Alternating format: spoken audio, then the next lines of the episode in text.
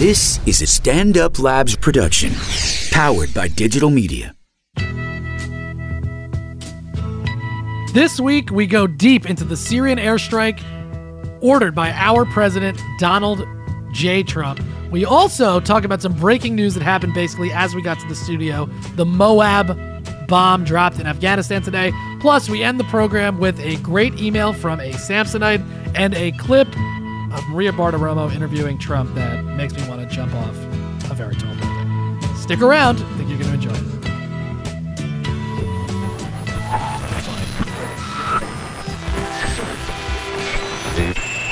Very serious.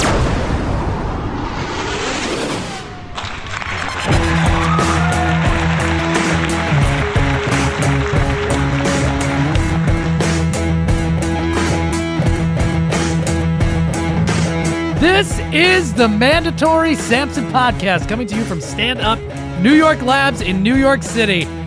I am on fire at the top of the program today. Ate three delicious tacos from a tasty burrito cart on 85th and Broadway. Then I cut my lip on a Jarritos bottle and it hurt, but I'm still here, joined as always by Joseph Anthony Noe, the third. I can feel the excitement coming off your lips, brah. Okay. Also joined by Matt D. Weiss. I think you have to use all that anger about the bottle and channel to make the best podcast ever, Chris. I feel like that is the trajectory that we are on today. Welcome aboard, ladies and germs. We have a terrific program lined up for you. We're talking Syrian airstrike, which we got into last week in the abstract. We recorded, went home. A few hours later, Trump dropped 59 Tomahawk missiles on a Syrian airbase. Uh, we're going to talk about the ramifications of that in detail. We're going to go back in time. We're going to stick to the current time. We're going to get into the whole nine yards of it. Then we're getting into Neil Gorsuch being confirmed as Supreme Court Justice, the 113th. Facial recognition, which we've been trying to get to for three weeks. We are going to get to it this week. We also have a Tommy, oh sweet Tomi Lahren update. We're also talking about Islam. That's just a little tease. We're going to get into it. Uh, and of course, a Trump administration odds and ends, which is going to be a good one this week because we have a couple of really like fun clips that we'll close the show with. Plus, we got an email from an anonymous listener, which we will discuss at the end of the show. At the top of the show, this is stuff that just broke today. Basically, on my way here, I was doing some research about it. I was reading about it. Uh, the United States, Donald Trump, his administration has dropped a Moab 21,600 pound largest bomb we have outside of our nuclear uh, capabilities dropped on ice and an ISIS tunnel complex in Afghanistan earlier today. It's the first time that this bomb has ever been used. Um, and like I said, it's the largest non-nuclear bomb we have in the arsenal. And I have a couple of quotes, but Joe, I feel like you're trying to say something right now. I'm extremely angry that uh, President Trump did not go to Congress for this type of usage of this weapon of destruction. This is a weapon of mass destruction. Yes, The biggest bomb we have, non non nuclear, right. and Congress had no say to say that we should maybe not use it. Right. Well, we're gonna get. Well, here's the. Th- we're gonna get into all this in the Syrian missile strike. Obviously, this is stuff that just came up today, but they're going on the basis of the idea that they have a. Um, it's the AUD, I believe it is. It's like the authorization authorization of military force from 2001. They're still operating under that, and they're like, that is this is ongoing wars. These are ongoing battlefields, so we don't need congressional uh, approval. Now, of course, you know th- that are there's two sides to that argument, but Obama used that logic, Bush used that logic. So Trump can use that logic, but of course it would be better if Congress was involved. However, I don't have any faith that our Congress would stop these actions, but we're going to get into that a little bit later in the show. Now, I want to read this quote. And again, this just happened. So I don't have the full, you know, breadth and depth of what we normally have on the, the subject, but this is what I've gathered before the program started. Um, General John Nicholson, who's the commander of U.S. forces in Afghanistan, says, by the way, this is supposedly in retaliation for a Green Beret that was killed on Tuesday in Afghanistan fighting ISIS. So that happens. Trump decides we need to retaliate. So he drops the literally the biggest bomb we have. Um, and this is the quote from General John Nicholson. And ISIS, as ISIS lo- uh, losses have mounted, they are using IEDs, bunkers, and tunnels to thicken their defense. Which, that's what they've always used. That's always been the modus operandi of the the terrorist factions that we've been fighting. The you know? smaller army, the smaller, less equipped army is going to fight the guerrilla warfare. Yeah, of That's- course, which is- that's Vietnam. That's Yeah, that's Iraq. It's Afghanistan. It's what we've been seeing for you know decades. This is the right now. This is a crazy sentence. This is the right munition to reduce these obstacles and maintain this momentum of our offenses against ISIS. This guy's like, yeah, the largest bomb we've never used. Uh, that's the right amount. Yeah. Great. well, I mean, how much of a difference is dropping one of these bombs versus 59 Tomahawk missiles? I mean, it's there's there's more ordnance in the there, there's a bigger payload in the 59 Tomahawk missiles. Uh, no, there isn't. This is twenty one thousand pounds, And each the to- Tomahawk missiles are a thousand each. Yeah, so fifty nine thousand. Oh, right, fifty nine thousand. Yeah, you're right. Um, but okay. The concern is Trump got a taste for it using the Tomahawk missiles, which, okay, we're going to argue whether that should have happened or not. The problem is he did that a week ago. Now this is another bombing, and then another bombing, and then another bomb, and he's getting he's getting incrementally closer to nuclear weaponry.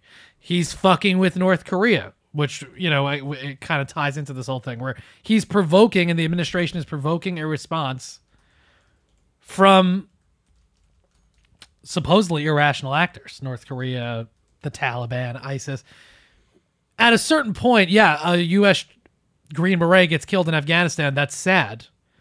But we're there. If we're not there, he doesn't get killed. Whether we should be fighting ISIS in the foothills of fucking Afghanistan anymore, I don't know. But I think the argument can be made that we don't need to be there anymore. ISIS is clearly on the run. They're being degraded in Mosul. We're going to attack them in Raqqa, which God knows how that's going to go. But the the point being, yeah, a U.S. soldier gets killed, but the only reason the U.S. soldier gets killed is because he's where we probably shouldn't be to begin with. So, all right, put that into context. And now this guy's dropping a massive bomb, and they go, "Well, we did what we could to you know reduce civilian casualties." They're still assessing the damage. Got to assume some fucking civilians got killed in this attack. Now, the thing that caught my eye, the explosive, the explosive yield of this one bomb, Yeah. 11 tons of TNT. Now, just to let people know what it sounds like, obviously there were some people that or you know have communications with people in the government and one uh, one of the MPs was talking and this is a quote from him where the uh, the, the site was in Nangarhar province. Yeah. I have grown up in the war and I have heard different kinds of explosions through 30 years. Suicide attacks, earthquakes, different kinds of blasts. I've never heard anything like this. Oh yeah, man. This is a massive, massive yield. I mean, again, it's the largest bomb we can basically drop without it being a nuclear weapon. And of course, some nuclear weapons would be smaller, whatever. But this is a massive, massive use of our weaponry that has never been used before. And again, that's what's that's what's concerning or disconcerting more than even the fact that it happened. It's like Trump now feels like he can do this. That that's what's really a big problem. and he, he's a guy who likes to like he's always been a flashy guy who likes to do something for, for the for the uh, show, not for the actual substance.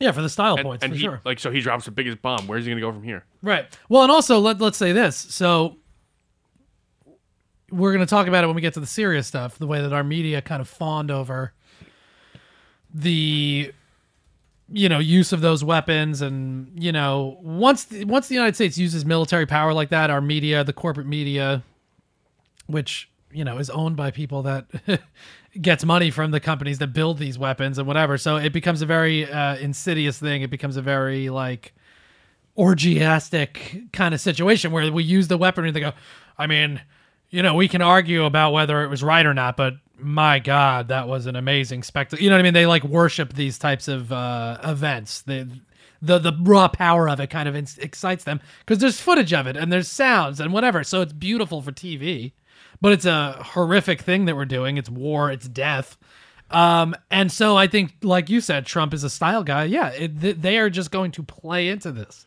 way more. And we got a clip. Let me tell you something. We got a clip of Maria Bartiromo at the end interviewing Trump. I, it is, I- it is infuriating. I can't even. I- It. I don't even know what to say about it. It's so Look, aggravating. I know you got your rundown. Why don't you just play the clip? no, no, no, no, no. We'll wait. Nah. Till, no, it's all right. We'll wait till the for end the- of the show. you got Yeah, it's called the tease- tease, Joey. Okay. Uh, I got this quote here from an article on The Guardian. It says Trump on Wednesday said he would dispatch his national security advisor, H.R. McMaster, to meet with uh, Nicholson. I can't remember the guy's first name, but he's the. Um, no, wait, don't I have it? Hold on. I have it right here. John Nicholson, General John Nicholson. He's the commander of U.S. forces in Afghanistan. Trump on Wednesday said he would dispatch his national security advisor, H.R. McMaster, to meet with Nicholson and conduct a policy review.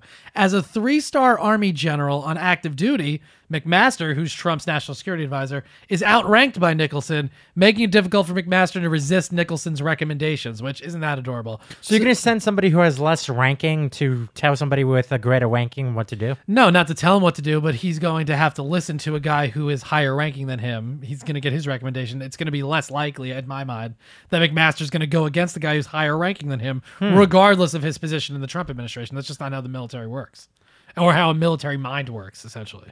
But it's not. It's not like he's going to go to a go stay in the military once he's done as the NSA NSA advisor. This is probably his final stop. It's not like he's trying to climb the ranks anymore. He anything he says has the weight of the presidency behind it. He has to. I have to assume. I guess, but mean, Trump- who? But Nicholson's the one that's now, you know, he's responsible for this strike. He's, you know, he's obviously been talking to Trump about it and suggesting that they should do it. He's like, this is the right move. Seems like Trump has got the, you know, the ear of generals that want to do stuff like this to have have Trump's ear, and this is part of the whole fucking power vacuum, whatever, with Bannon potentially being on the outs. The whole alt right, for all their faults, God knows, they are at least isolationist. they don't want to be doing stuff like this, and this is where there's going to be a huge schism in the in the administration, where Bannon might be out. Kushner, he fucking, I'm sure, is happy to drop bombs on people. Mattis, we know, is a troops on the ground guy. So this is a real serious situation where now Trump, you're watching a a egomaniac in a position of ultimate power feel good about exercising that power now and it's happened very quickly and that's a really really dangerous goddamn thing and we're going to get into it when we talk about syria which we're going to get into in a se- like in a second um hillary clinton man she supports what trump did in syria I, I haven't heard what anybody's had to say about this yet but Worst superhero ever, Hillary Clinton, man. Ugh. yeah. Uh, I, I don't even know. I was gonna make a joke, but I can't, can't think of it. Um.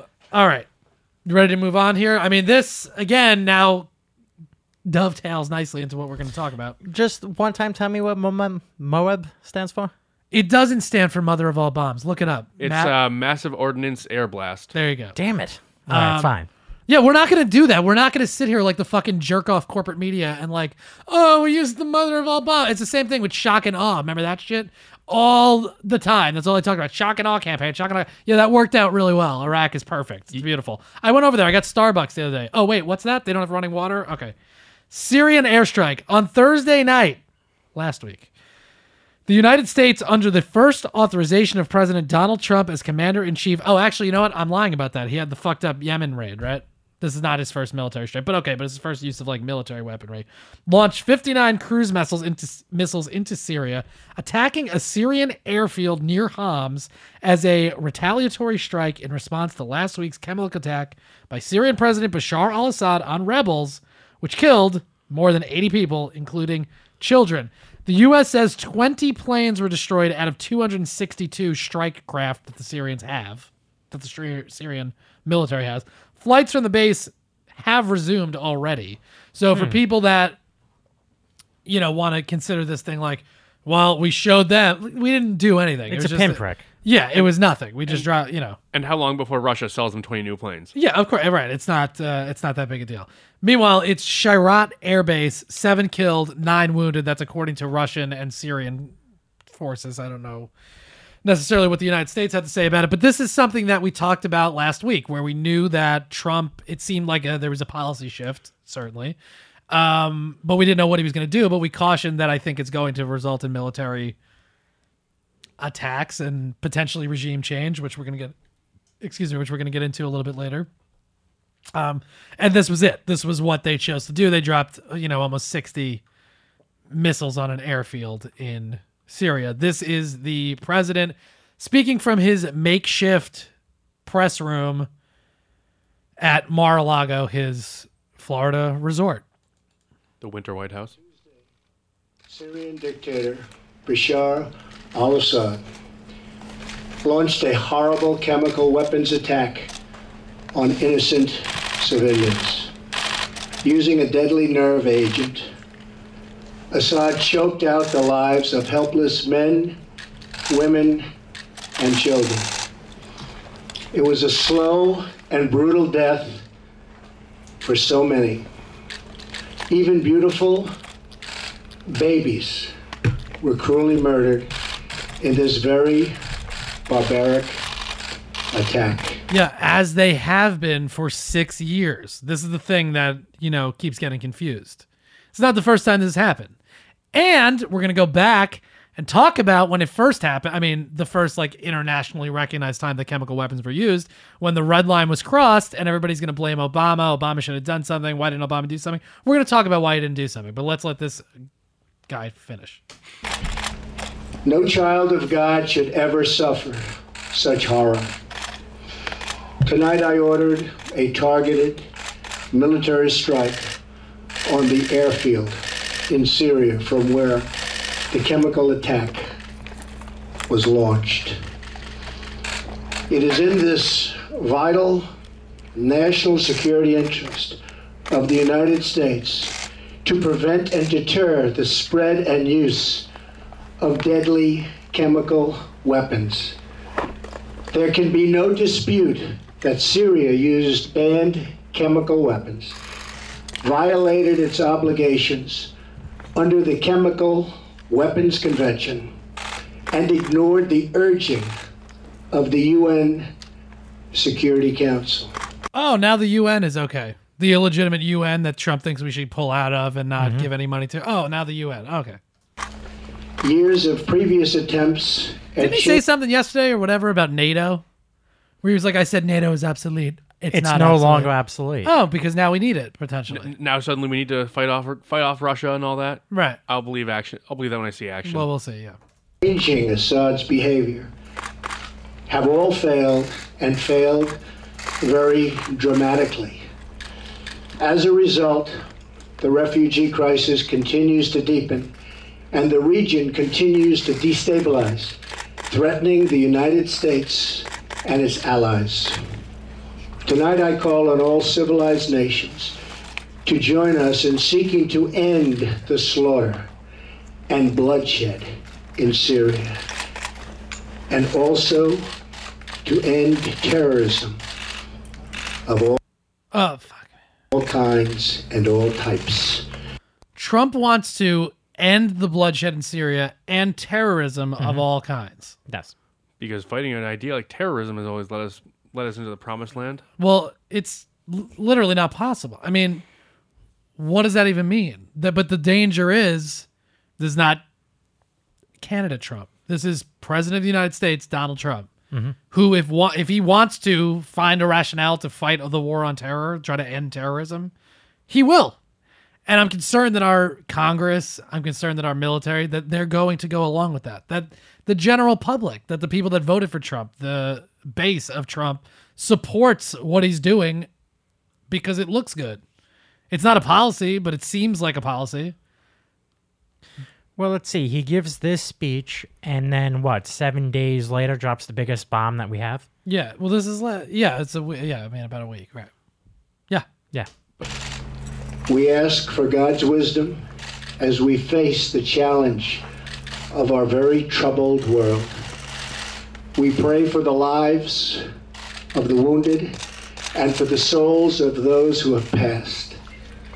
And we hope that as long as America stands for justice, then peace and harmony will, in the end, prevail. Good night, and God bless America and the entire world. Thank you. How do you get peace and harmony from a bomb? That you know. Well, I mean, whatever. That's a you know. you- the- Fundamentally, it's like sometimes you have to fight a war to have peace, probably, but this is not that. One of the great paradoxes. Right. And, you know, that should be troubling to people as well, where Trump is invoking God quite a bit mm. In that speech, he's also saying God bless the entire world, which seems to me to be a shift of a guy that now feels like he has to protect the world as opposed to just being America first. Uh, as he said in his inauguration speech and make America great again. It seems like that idea is now stretched to we're going to have to protect the whole world. That's extremely dangerous. A guy that has no real worldview um, running the world, that's very dangerous. Well, previously his idea of protecting America is building a wall. Now we're gonna have to build a wall around the world. Yeah, well, it doesn't. It doesn't. None of this makes sense, and it's all.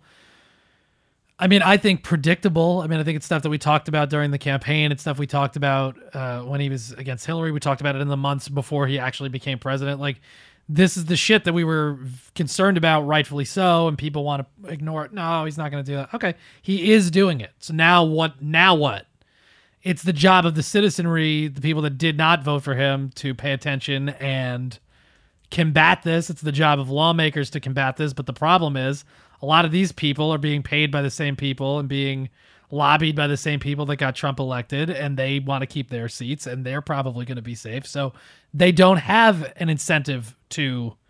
It's very difficult to vote against a bombing, essentially, right? It seems like, oh, a Green Beret got killed. Yeah, sure, let's bomb them.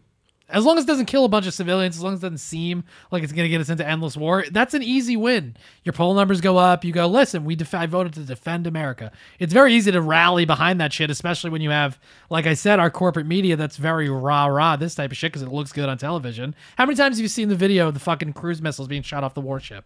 A lot. a lot. Over and over. While they're talking they have it over it. You see it. The fucking they're shooting off into the night sky. That's good television. It's good for corporate media. It's a good way to sell tide but it's not good as a democracy. It's not good as a country. It's not good as a world generally.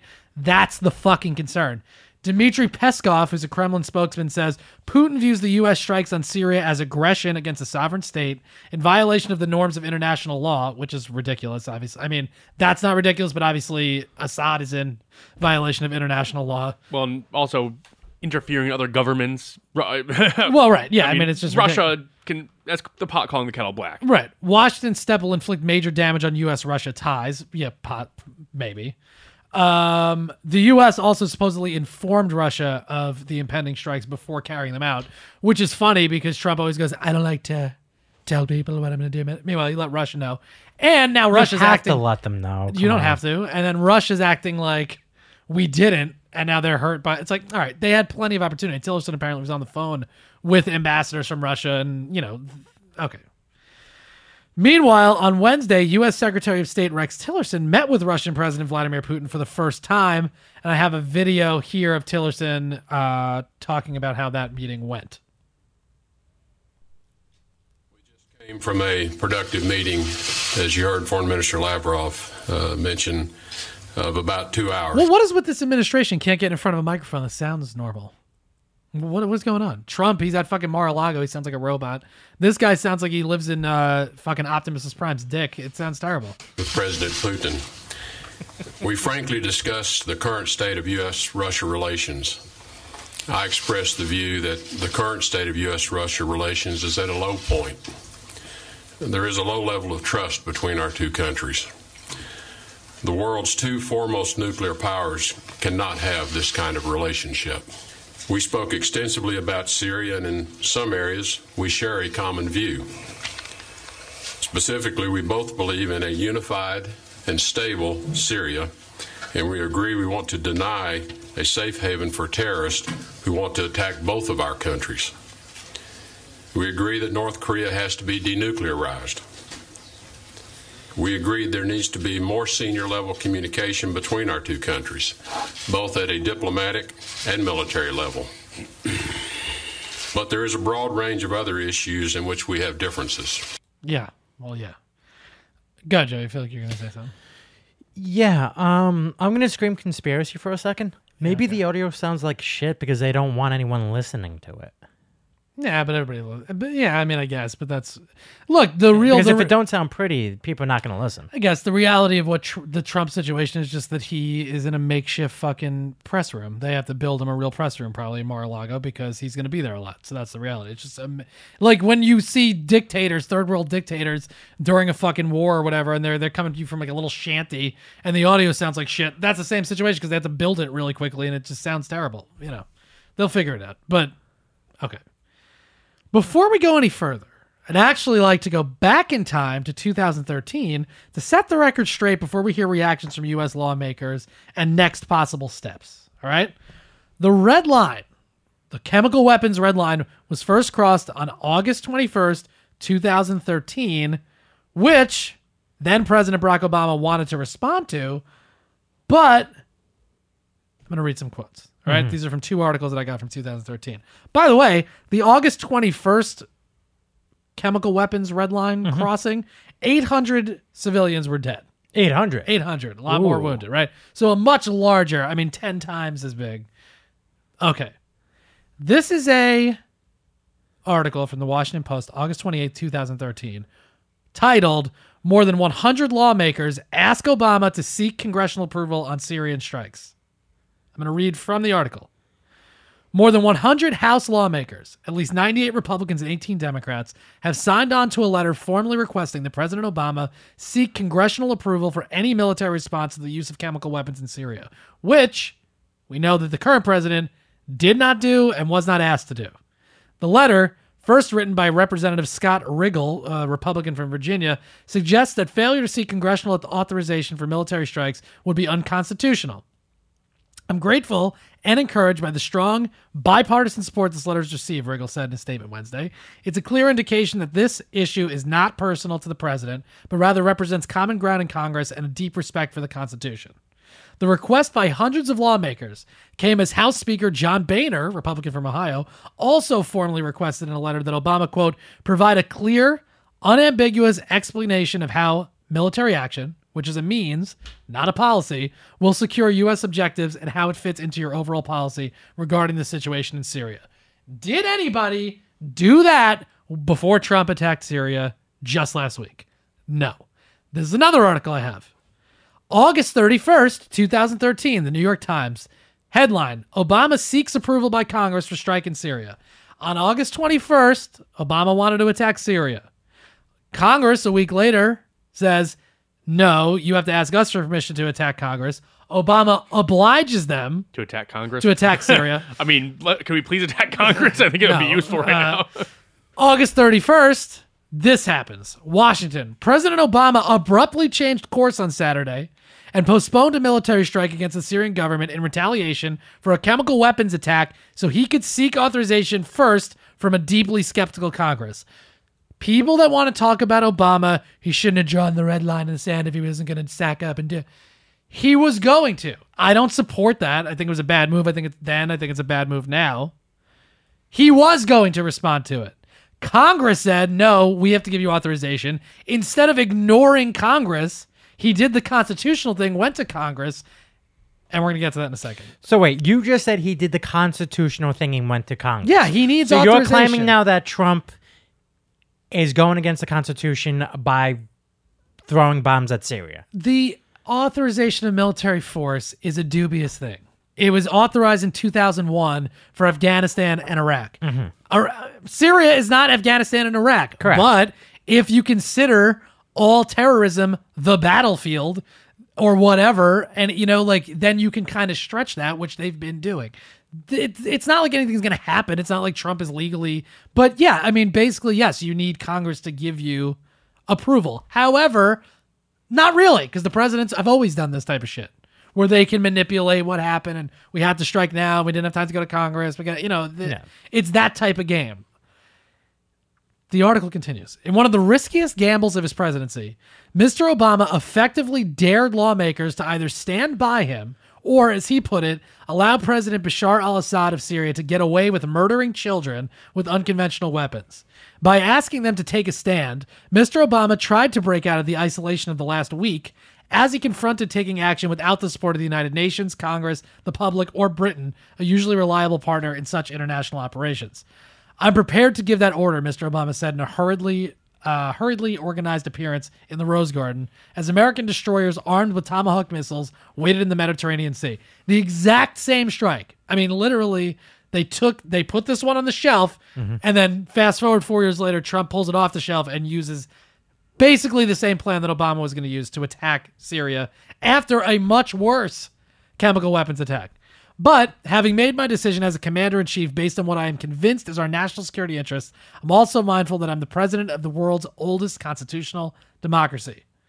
Although congressional leaders hailed his decision to seek the permission of lawmakers who had been claiming for clamoring for a say, the turnabout leaves Mr. Obama as the political mercy of House Republicans, many of whom have opposed him at every turn and have already suggested that Syria's civil war does not pose a threat to the United States.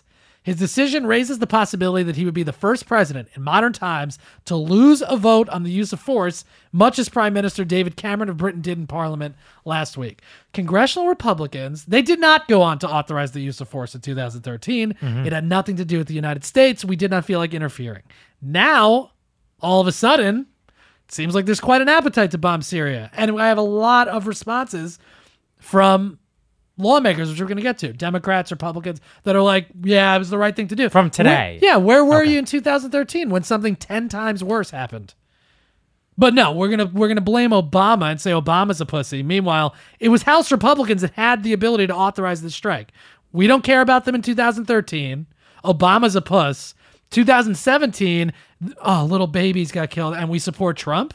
Democrats and Republicans included. The media, the polling data suggests that Americans support it. Are you fucking kidding me? And here's the polling data. Look, it comes to a point where Assad keeps on doing the same thing. You know, what what you also have to keep in mind back in 2013 when Obama went to Congress, he was also trying to go to the other world leaders to see if anyone wanted to sign off on it. yeah, they didn't want to. Nobody wanted to. Right. That's my point. That's the point I'm making. But when you have people keep on using chemical weapons or keep on killing their own people, it comes to a point where you have to say that's enough. But what did this? and Donald Trump has said that's enough. yeah, the attack did nothing. We already talked about it. It did literally nothing. It blew up a couple of their planes. They've continued to bomb. That's nothing happened. It didn't do anything. The strike. Everybody acknowledges that the strike did not stop Bashar al-Assad. It's not going to stop the war. It doesn't save babies from getting killed. It doesn't solve the refugee crisis. It does absolutely nothing except weaken our position in the region with Russia, Iran, Turkey, all of our allies over there. It fucks up our ability probably to fight uh, ISIS in Raqqa. This did nothing. It's nothing. This did nothing. And the concern is, which we're going to get it to the end of the segment, what is the next step? Because the administration doesn't really seem to have a clear point of view on this. But my guess is regime change. That's my guess. Mm-hmm. And now you're talking about billions of dollars, blood, treasure, more debts, more war. And what happens? We talked about it last week. When you have a president when the United States get involved in a military conflict, people are much more likely to support that president. And we do not need to be supporting the most dangerous president we've ever had at the helm of the ship. It is very, very dangerous. That's the problem. That's the issue. Polling data at the time in 2013 showed the majority opposition to strikes as well. A CNN ORC poll from September 6th to 8th in 2013 55% of American citizens oppose, even if Congress says it's okay. Oh, really? 71% oppose if Congress doesn't okay, which they didn't. 72% said that there's no U.S. goals achieved by doing any kind of strike in Syria. The same strike. The same strike. 69% said it's not in the U.S. national interest to do that. What's different today? Nothing. It's four years later. There's nothing different. Conditions on the ground are the same. The same person is in charge of Syria. The only difference is we have somebody who is dangerously un- unqualified to be president as president. And so, of course, America's like, yeah, let's do it now. Great. I mean, this whole th- th- everything about asking for approval is just a farce to begin with, in my view. Because if you, when was la- do you know when the last time we America actually declared war? When Congress used their power to declare war? That's World War II. Yeah, that was the last time we declared war. So the idea that oh co- Congress is going to grandstand and say oh they need to come ask us at this time, th- bullshit. Con- Congress has ceded the right at any point to say oh you need to come ask us. Congress needs to grow. Uh, a pair- except when except when Obama was president. yeah, and uh, what I'm saying is Congress needs to actually grow a pair and bring back its power, its constitutional duty to actually have a balance of powers and keep the president from just unila- Yeah, unilaterally declaring care, war. man, because they not they th- again. This it all goes back to the fundamental problem that we talked about right at the beginning of this election since the podcast started. The problem is our Congress does not work for us. They don't really work for the co- the country in general, the democracy of the United States or the Constitution. They work for corporations and moneyed interests. That is the problem, and you can see it every time something like this happens. Do you think that our Congress wants to go against Raytheon? They want to go against the companies that are building these weapons? No, because that's who pays for all this shit. They are happy where they are. I'd, I'd say the origins of actually why Congress see that power goes is much less nefarious. It's more you go back to the Korea, and they couldn't openly declare war back then uh, and fear that if they Well, we're declare- still in a conflict. well, yes, but I'm saying if they declare war in Korea, then it would have been open conflict with with Russia, and the fear is nuclear war.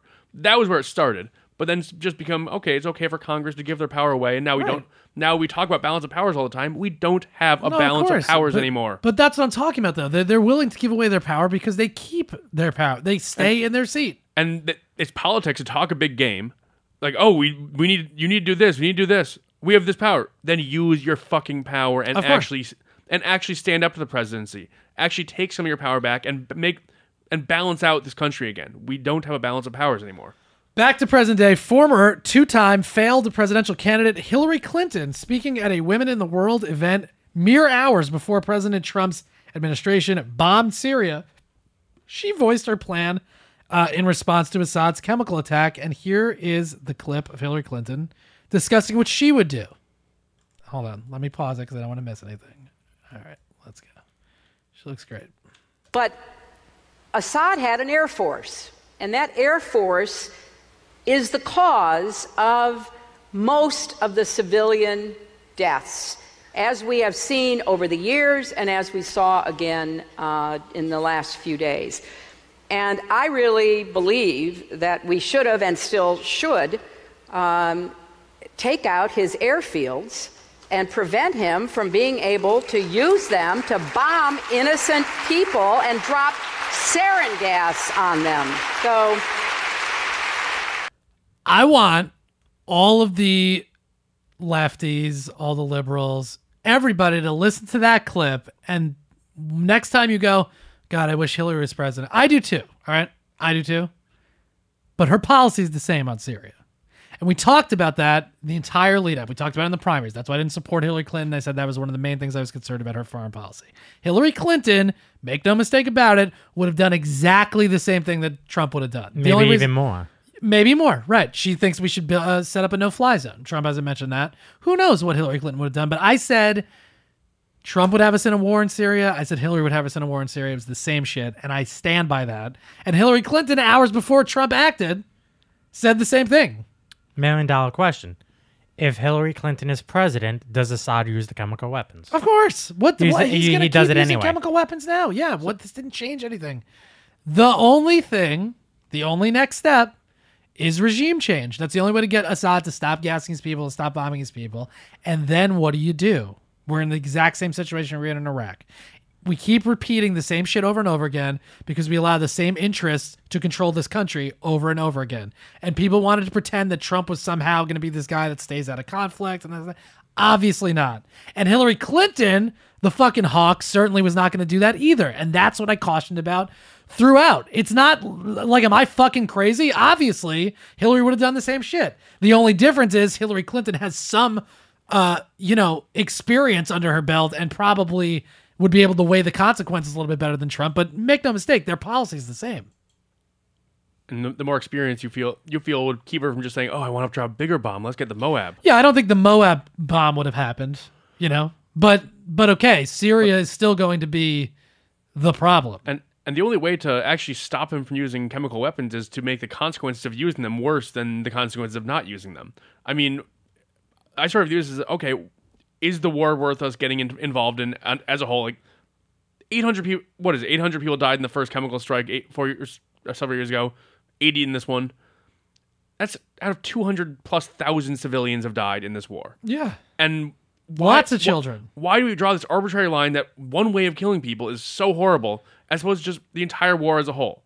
Well, look, I get it. I get that. Uh, You know, the chemical thing is internationally recognized as a, a war crime and a, a terrible. Not that he hasn't committed other war crimes in terms of rules of engagement and whatever, but yeah, I understand your point. Right? Why? Like. 80 people. So it's it's 900 people, let's say, in these two chemical attacks, as compared to the other 199,800 people, you know, whatever, 200 people that got killed. Right. This war is going to continue, though. This is the thing 200,000 plus, because this war is not going to end because of this shit. What will stop the war is the U.S. I mean, stop it. What what could take Assad out of power potentially is the U.S. getting further involved, regime change, putting boots on the ground, bombing them consistently. But that's a war. Like the the ramifications of that are not something that the United States should be involved. We've talked about this so many times on the show. It's accepting the only thing we can do to help the people of Syria really is accept the refugees that have left Syria. Otherwise, humanitarian aid. That's it. We're gonna arm rebels. We we don't even. By the way, speaking of rebel groups, a U.S. led coalition airstrike against ISIS in Tabqa, Syria today mistakenly killed 18 SDF forces, who are the Kurds and the Arabs that are, you know, we're cool with them. They We've kind of joined together. They're the Syrian Democratic Forces. Those are some one of the rebel groups that we're okay with.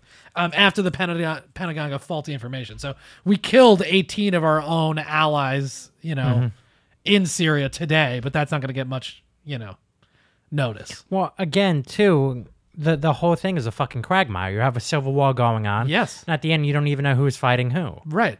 Right. Right. So- and I don't think this administration's well equipped enough to fight a two prong war against ISIS in Raqqa while also fighting a war against the regime. But we need to use the regime's airfields and airspace to bomb ISIS to begin with. Plus, Iran's involved, Russia's involved. Yeah, no, I don't think. I don't think that. This And the World administration- has no idea what to do with the UN. well, the UN, I mean, essentially can't do any. I mean, what, what are they going to do? They didn't try Bush. They didn't try anybody that committed war crimes in this country. What, what are they going to do? They could try Assad right now, but But Ru- I mean, Russia has a veto power in the UN. Yeah, Russia's right. now Russia wants Assad in power, and therefore, if if we actually want to want regime regime change, it's open. It might. I mean, that's openly going against Russia's will. yeah, of course. And you know what? You take Assad out, Russia's not going to like that. No. But who who takes power? The Afterwards? next scumbag. Yeah, but do we have control over that? That's the other thing. You know, like We had control over Saddam Hussein at one point. right, but then we chose to recede that control. You know what I mean? We were like, all right, we got to take him out, and then you don't know who the fuck's going to take power. I mean, we we we uh, gave the Taliban power essentially.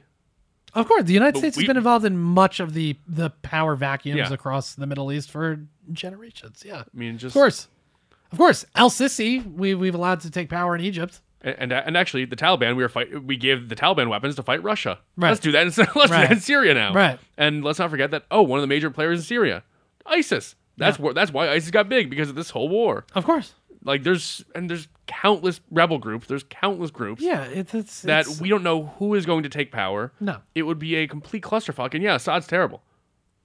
But I, right again. Nobody. Right. That's the other thing that like gets. Why, why can't we say, yeah, Assad is terrible. We hate what he's doing. There's nothing we can really do about it. All right, question. We go back to 2013. Russia tells Assad, you can't use the chemical weapons. Give us the chemical weapons. So they take the chemical weapons.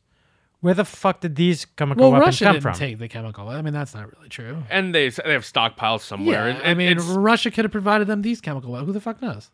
Russia's not super concerned about the use of chemical weapons in Syria. I mean, accusing Putin of having blood in his hands, he doesn't give a fuck. Right. He's like, yeah. He right. has he has blood in his hands. That's hands. how There's- I keep power. Yeah, correct.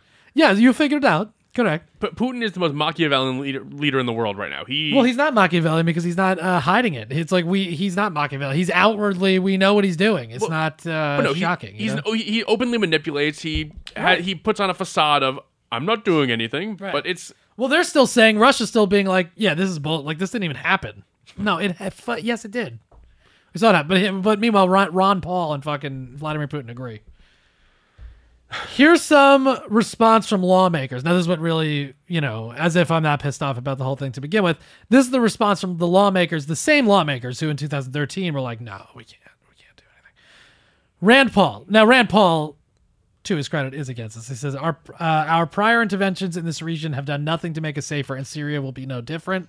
Representative Barbara Lee from California, the Democrat, says this is an act of war. Congress needs to come back into session and hold a debate. Anything less is an abdication of our responsibility. However, that is not a condemnation of the attack. It's just saying we need to be responsible for it. And you've already abdicated that power.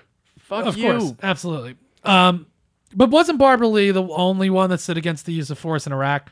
She was the one that voted against it. Somebody Google it. Senator Tim Kaine, remember him? Mm-hmm. Assad is a brutal dictator who must be held accountable for his actions. So essentially, Tim Kaine supportive. But President Trump has launched a military strike against Syria without a vote of Congress. The Constitution says we says war must be declared by Congress. I voted for military action against Syria in 2013. Oh, good, good for you.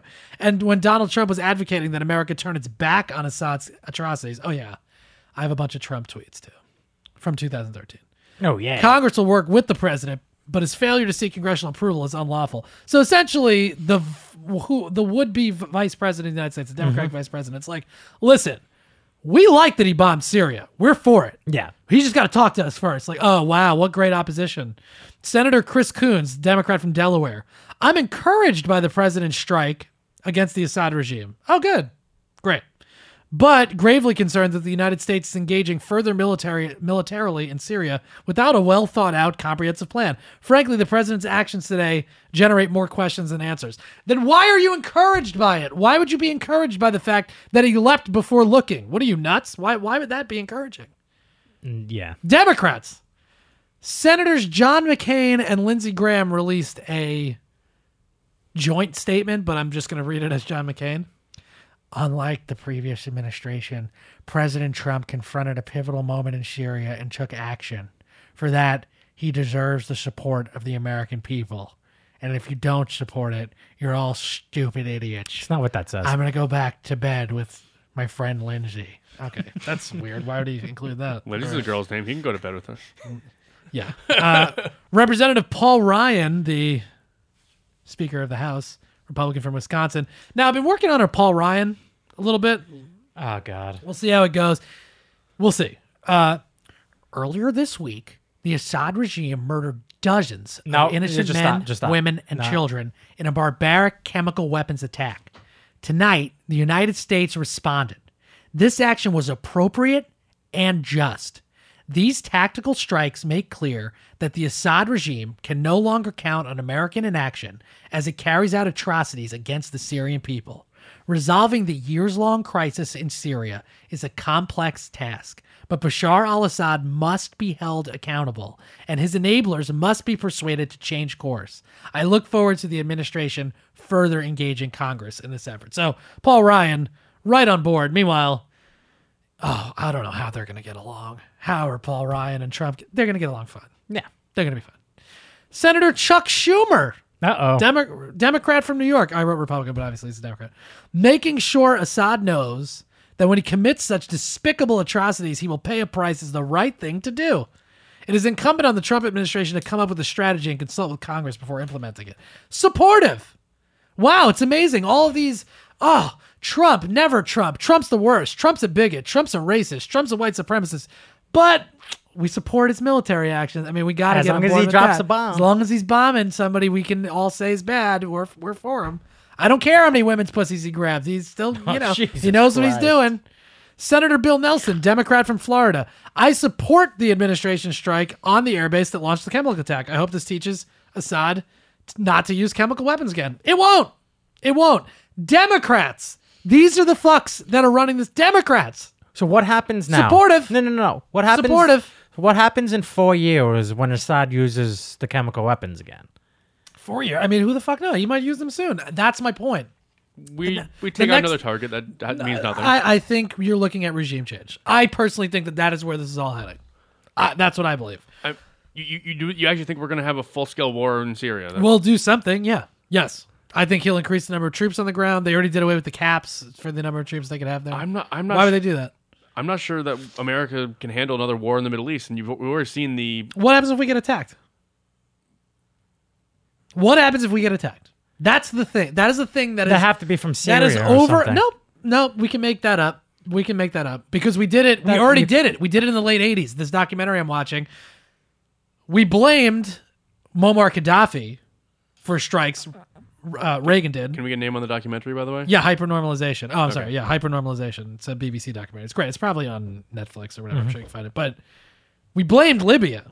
We blamed Muammar Gaddafi. Muammar Gaddafi at the time had written a book about his idea about how to like run the Middle East and like how to you know government and whatever, uh, which was widely panned. Like nobody read it, nobody cared about it. But when Reagan realized that Hafez al-Assad, Bashar al-Assad's dad, had attacked U.S. troops somewhere. I forget what the exact. I don't remember exactly off the top of my head, but it was definitely Hafez al-Assad, right? It was mm-hmm. Syria at the time that attacked the United States, attacked our troops around the world. Reagan realized, oh, we can't attack Syria. So what did they do? They created a false narrative and said, oh, it's Libya. In doing so, Muammar Gaddafi was like, fuck yeah, now I'm going to pretend to be the bad dick on the block. And he played that role of like crazy dictator, whatever. We we could we can make a way for people to think that Syria attacked us or whatever. I wouldn't worry about that. Well, the big the bigger picture though is which we've talked about a number of times. It's not like some crazy conspiracy. It is inept. They are inept. The problem is, I feel like we are could be attacked at any time. They are not prepared to handle that. They're not paying attention to what could happen, and we will use that context to get us into war, and people will support it. That's the problem. That is the ultimate problem that I'm seeing. Fareed Zakaria, you know this guy, the guy on CNN mm-hmm. he was being interviewed the other day. He goes, I think Donald Trump became president of the United States last night when he dropped those bombs. That's what he's referring to. I, I thought he became president when he honored the widow whose husband he got killed. Mm-hmm. But no, apparently now that he's, he- you know, he's used military might, now he became the president. These are the fucking, this is our media. This is our corporate mm-hmm. media. E- Every time he doesn't trip over himself, like the State of the Union, all of a sudden, oh, like he became the president. I mean, I thought he became president at the inauguration, personally, but Well, whatever. Yeah, but y- they're saying it because it's like, well, he, you know what, he took the gravity of the situation. No, he didn't. No, he didn't. It's not. It's not. Uh, it's not hard for somebody that can't grasp the consequences to go. Yeah, let's do that. So you, so you would have wanted him to go to Congress. No, I would have wanted him to not and do have anything. them all say no. N- They wouldn't have said no. That's my belief. I think they would have said, yeah, look at them. They're all lining up to be like, yeah, good move. but Congress doesn't have a vote because then they're on the Right, record. 'cause then, then they're they're on the on the record and they're responsible for it. I think they would have. Well, first of all, it's a Republican-controlled Congress, so they would. We would have authorized the attack for sure. Ah, he should have went then No, why? Why bother? Because it looks better. Mm, this looks better. But this he- looks like yeah. I look. It looks like the president made it like a executive decision. Right. And people like Fareed Zakaria, the Democrats, people on TV. I think Donald Trump became president of the United States last night. Okay. Great. So the guy, again, the guy who just yesterday they're writing headlines, they can't even organize the Easter egg roll. This guy, we're like, yeah, but you know what? He knows what he's doing. Milton, Are you. f- The cognitive dissonance it takes to both support the military action and also think that he's so unqualified to be pre- it's shocking the cognitive dissonance. This is donald trump himself june 16th 2013 we should stay the hell out of syria.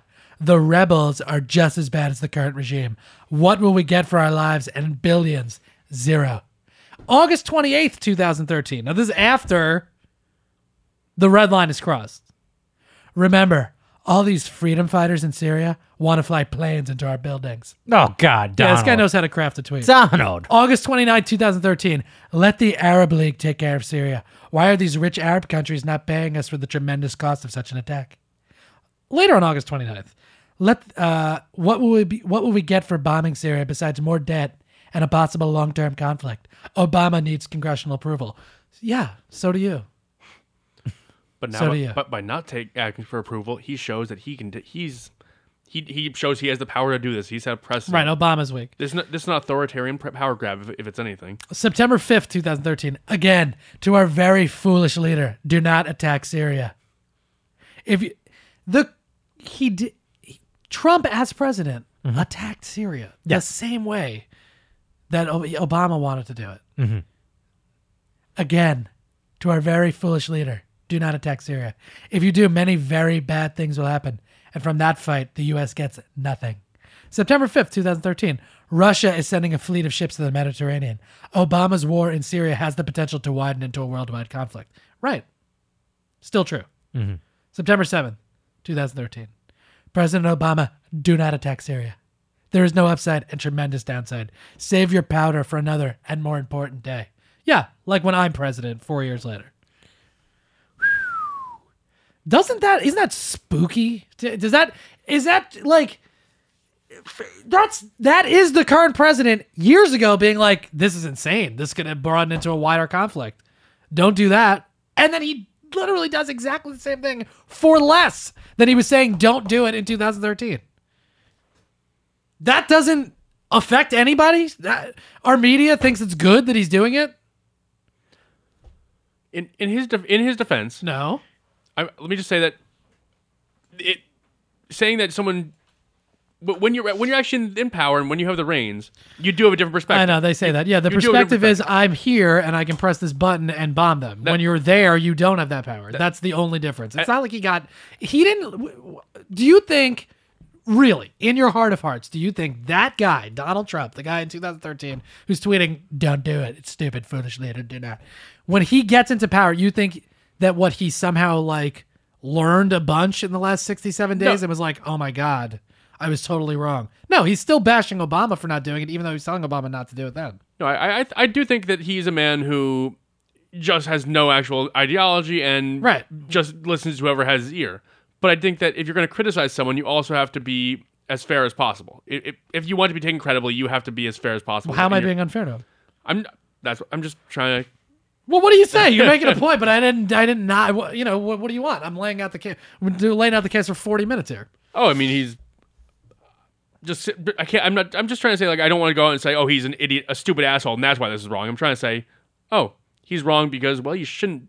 Oh, of course. but, No, I like- think we. Yeah, but I think Yeah, we, I yeah, think we've done that. That's why I saved the tweets for last. I mean, I think we've laid out why this is not a good idea for sure, and we've been talking about it for months, and warning that he was going to do this, which he did do. I'm sorry, but it comes to a point where someone has to act. Who? He's the president of the. Though that ship has sailed. We've been screaming about it for two years. Don't let this happen. Hey, don't let this happen. Don't run Hillary against him. She's not gonna. Don't do this. Blah blah blah. Okay, here he is. Here he is. We've been talking about it. Everybody's Yes. been talking about it. And now, finally, to wrap up this section, there's quite a bit of confusion as far as what administration policy is in Syria. Regime change, a one time strike. I have a bunch of quotes here. Nikki Haley, who is the U.S. ambassador to the UN and former South Carolina governor, Saturday, she says there's not any sort of option where a political solution is going to happen with Assad at the head of the regime. If you look at his actions, if you look at the situation, it's going to be hard to see a government that's peaceful and stable with Assad. Regime change is something we think is going to happen. Mm-hmm. Lieutenant General H.R. McMaster's the Trump National Security Advisor on Saturday also. It's very difficult to understand how a political solution results from a continuation of the Assad regime. We're saying that we're the one. We're not saying that we're the ones that affect that change. So Nikki Haley's saying regime change. He's saying regime change, but we're not going to be the ones to do it. Rex Tillerson on Sunday says the strike was related solely to the most recent horrific use of chemical weapons. The goal of the attack was to send a message to the Syrian president and its ally Russia that the U.S. wouldn't tolerate the use of chemical weapons. Other than that, there is no change to our military posture. Three different top level Trump administration officials all saying we're going to do different things in Syria. You know mm-hmm. what the reality is? They all believe it. I don't think one of them is lying. I don't think they know. That's the problem. That's the problem. Why don't we take a quick break? We'll come back. We'll do the rest of the show. Sound good? Sounds great.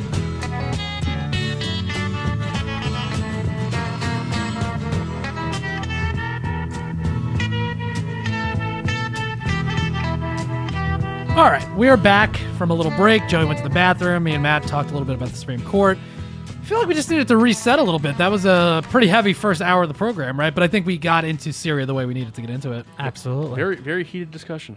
Yeah, I, I dabbed my my bloody Jarritos lip here with a little bit of a napkin. Did I did I even explain what what happened really off the top of the show? I think I just mentioned that I cut myself on a bottle, but From a taco, from a Yeah. from the Yeah. burrito place. yeah, I got tasty burrito, 85th and Broadway. It's ex- excellent, really. I had three delicious tacos. I get my Jarritos, which I like to drink. You know, it's like Mexican fruit soda that you drink. Uh, but the bottle, the top of the bottle, had a chip in it, and I fucking didn't realize until the, like the last two sips I was gonna have of the soda. fucking slit my my upper lip. I was bleeding. I got a goddamn napkin here. That's also really bad luck that you you were almost home free. Right. You Yeah. almost you almost got away with drinking the whole thing without cutting your lip, and then know. You know what? You know what I learned? Stick to the polar seltzer, which Polar- I'm now drinking. Polar has never led you astray. No, it hasn't. It would never, ever cut my lip like that. All right. Uh, I still like Jarritos, and I highly encourage people to go to that Tasty Burrito card. It's fucking delish. All right. Ready to get to the rest of the program here?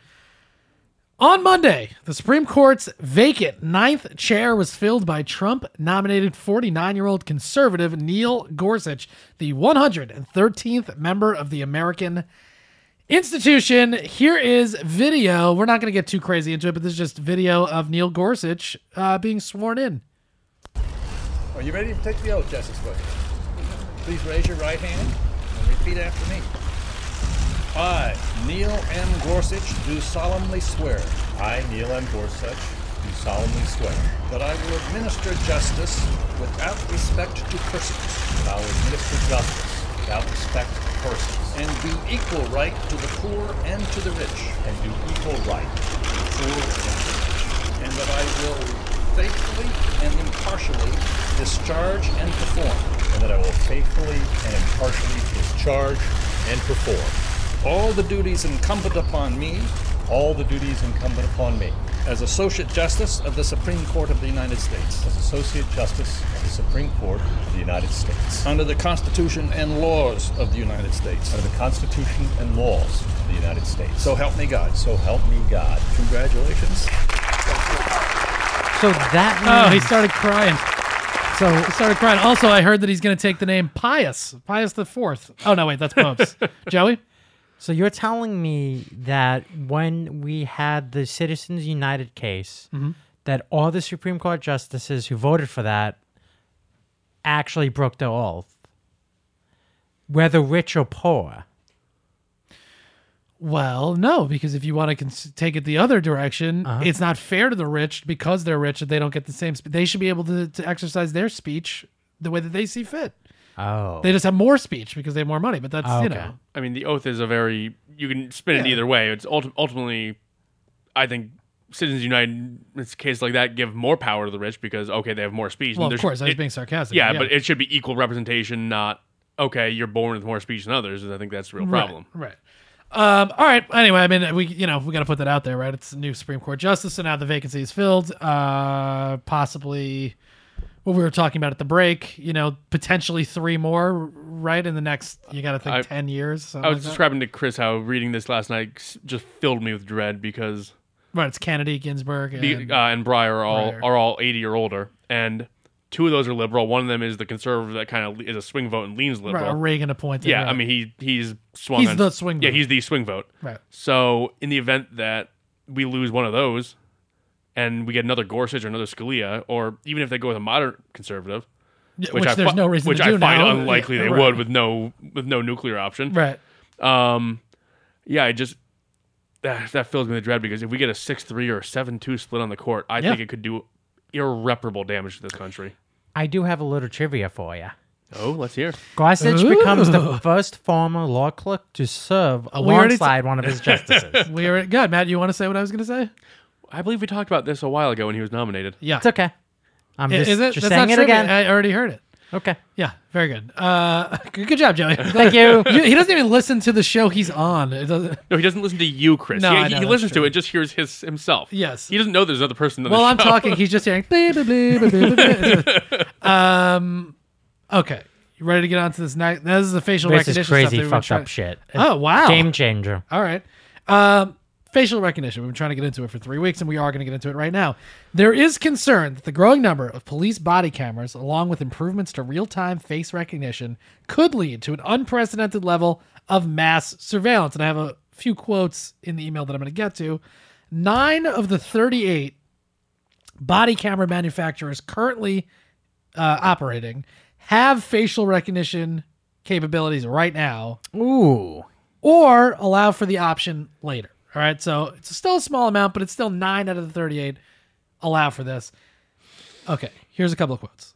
And then I assume you have something to say about it, Joey? Oh, this is insane. Okay.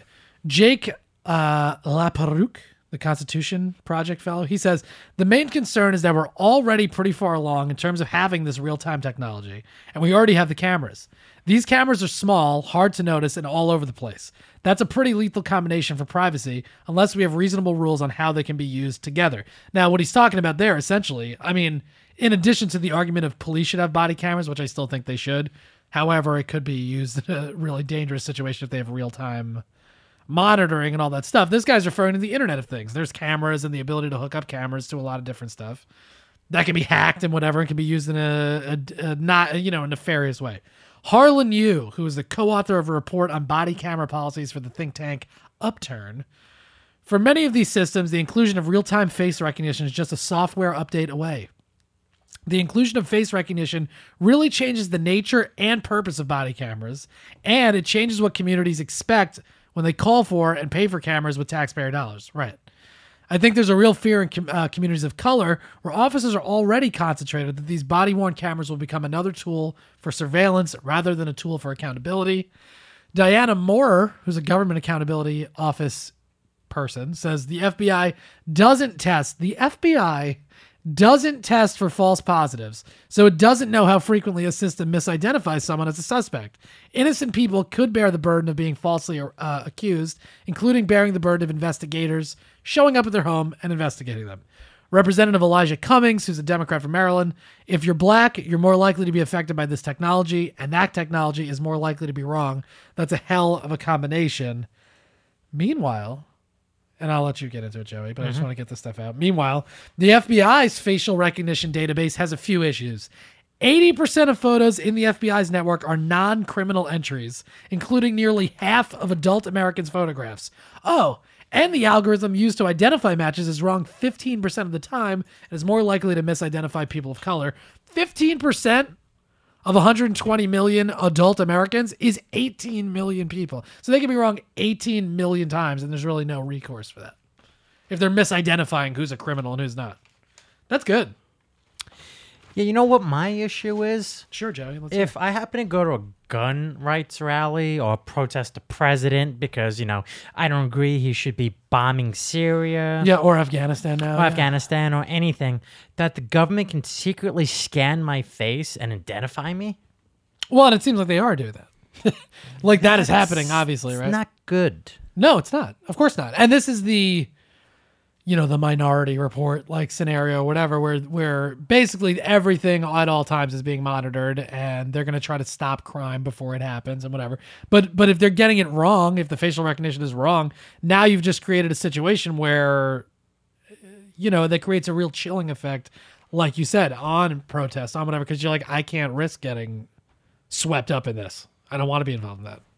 Well, i mean, to and the, re- the ultimately there is still a trial, but you shouldn't be prejudiced in that way, and just Right.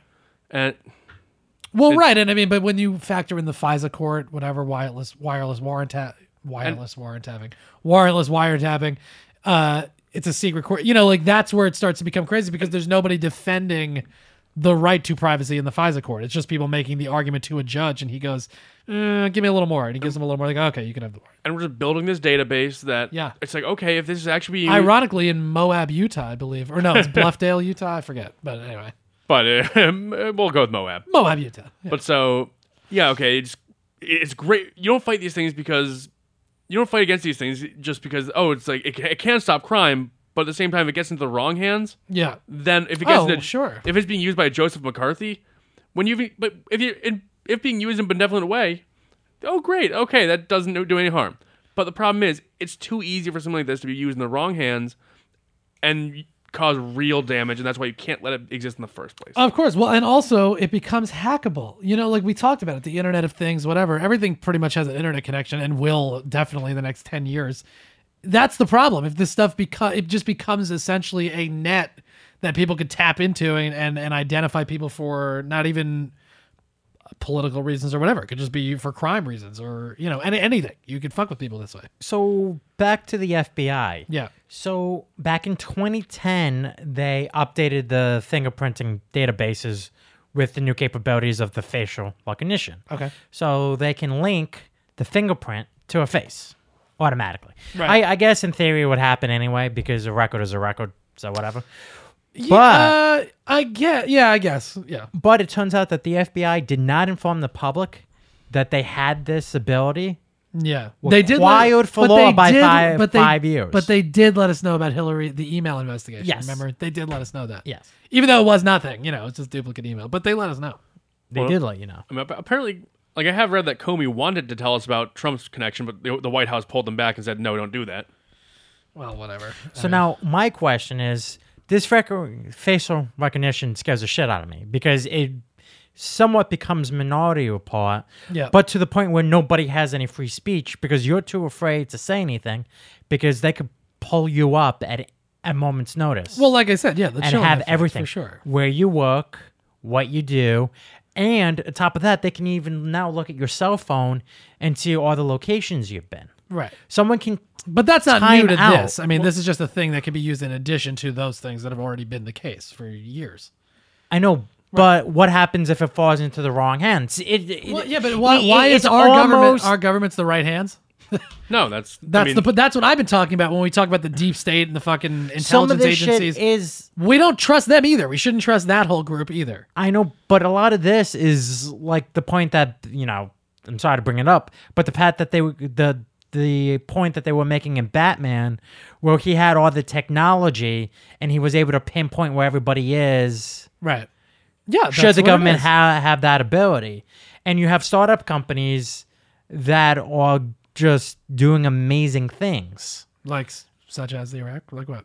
The facial recognition, Oh, sure. because it's all small Russian Yeah. Yeah. Well, startups. Right. It is a lot of Russian involved for sure. well, in, in the terms of defense, the, the technology is cool. I don't want to stop. I don't want to stop technological advancement anyway. But it, I'm saying See, it wait, wait, shouldn't- wait, okay, well, let me stop you there. See, because that's the that's the case. Like, that's always going to be the attitude where it's like, listen, yeah, there's some legitimate legitimate concerns, but it's cool. I mean, we shouldn't stop doing it. We're not going to stop doing it for I'm that saying reason. the government shouldn't. The, the government Yeah, but- should. I don't want the government dealing with this shit. Yeah, but that's always what it is. yeah, you know, it's the same thing with the Large Hadron Collider or whatever. It's like, yeah, maybe we could blow up the planet, but you know what? We got to fucking do it. I mean, what are we gonna do? well, that's not how it? the Large Hadron Collider works. Thank you very much. But you know what I'm saying? It's like all these like advanced scientific discoveries and whatever. Like we're never gonna stop because there's a risk that it could kill all of us. We're like, well, let's just do it. But you know how everybody loves numbers? About I, eighty I, I hate percent numbers. of No, I love photos in the FBI's network are non-criminal entries. It's. I just said that. I said 80% of p- photos in the FBI database Yes. are non-criminal. I just said and I that. just, I just said he doesn't listen to you while on his podcast. Come on. God damn it! I just said that. so th- that that's not disconcerting to you? No, it is. I mean, it is. Of course, it is. I'm. I'm just. I'm just more annoyed. I'm shocked by the fact that I li- said that like eight minutes ago and you didn't know. Um. Yeah. No. Of course. That's why I'm bringing it up. I think it's. Again, the rate of technology doubles every 18 months. I think that the public generally is not paying attention to the rapidity of these advancements. And I think that the people that are in charge of the technology or the people that have access to it as it develops are not looking at it from a macro level. They're looking at it from like the people only tend to look at it from the micro level of like, well, how can we use this to stop whatever or control whatever? They're not looking at the bigger picture of like, well, this could be abused in a horrific, you know what I mean? Like that, that's, it's the 10,000 foot view that is not being taken into account. and that's what I was saying. Where it's, I, I was looking at the micro level of saying, oh, the science is cool. Sure. Which And- it is. You're right. Yeah, and I, I do want. I always support scientific adva- advancement. Oh, I can't say advancement. Yeah. Uh, but yeah, it's when you scale out that is the issue. And It's like when you look at the macro, it that is, and how do you balance those two? Yeah, absolutely. Well, I I don't have Facebook, but as I understand it, Facebook can go in and go. Not anymore. What? Um, I was gonna say, it can recognize faces and pictures and like tag them, right? Yes. yes, but they took that option out. Oh, okay. though. Yeah, but I'm but, Because okay. it got freaky because everyone was complaining, "Oh my god, they know who I am." Yeah, guess what, dummies? Yeah, Facebook's not the only place that has that.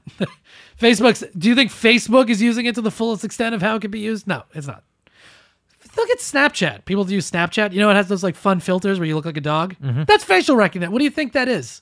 And, and That's, just on a very small scale. It's fun because you're a cartoon, but that, that's actually really complex technology that goes into making you look like a dog. It's such such advanced technology being used in such a stupid way. Oh, absolutely. But yeah, it's fun. It's fun though. but but right, but you know what I mean. But like that, yeah. When you start seeing shit like that show up, where it's like really good, you're like, wow, it's amazing. It it changed my face to look like Joey. It, Yeah. it, it- it's fun, but you wouldn't know this being married. every woman has a picture on her Tinder profile or on her profile of oh her has her in the dog filter. Oh, I follow some dumb horse on Instagram. Don't you worry. Uh, I see it. All their promo codes and whatever. Here, drink my like tummy flattening tea, and then they look like a Dalmatian. I get it. Uh, all right. Speaking of no, never mind. I'm not going to do that as a transition. Tomi Lahren update. I took I took it out. I didn't do it. I didn't do it. a hard pause. Yeah, I didn't do. I did Nah. not do that. I Uh, think you drew, drew more attention to it. Actually, I'm not gonna. I'm not gonna do it. I'm not gonna do it. I did it. Sweet Tomi has filed suit against her former employer, Glenn Beck, and his site, The Blaze, alleging wrongful termination. Ironically, wrongful termination is why he fired her. Abortion. You get it. It's an abortion joke. Wow. You get it. Uh, by the way, so I have a Tomi's tweet in her e- in email. She goes, "Lay down and play dead really isn't my style." Hashtag final thoughts. She's a real animal, Tomi Lahren. By the way, I found out that she studied journalism at the University of uh, Las Vegas, Nevada, which is fucking h- awesome. University of Nevada, Las Vegas, I guess how it goes. Uh, that's great. She's not a real journalist. I mean, she just went to Las Vegas. Las Vegas is fun. Oh, I've been my highly God. advised. Are you going to discredit discredit their entire? Well, is she a journalist? Tomi Discrediting legitimate not a- university. Is that what you're trying to do, Chris? To- Tomi Lahren's not a journalist. She's a you know she's a personality, which she's she's good at. I'm going to encourage my kids to go to the University of well, doesn't she? Nevada, Las Vegas. Doesn't sure. she say she's not a journalist in the article that you?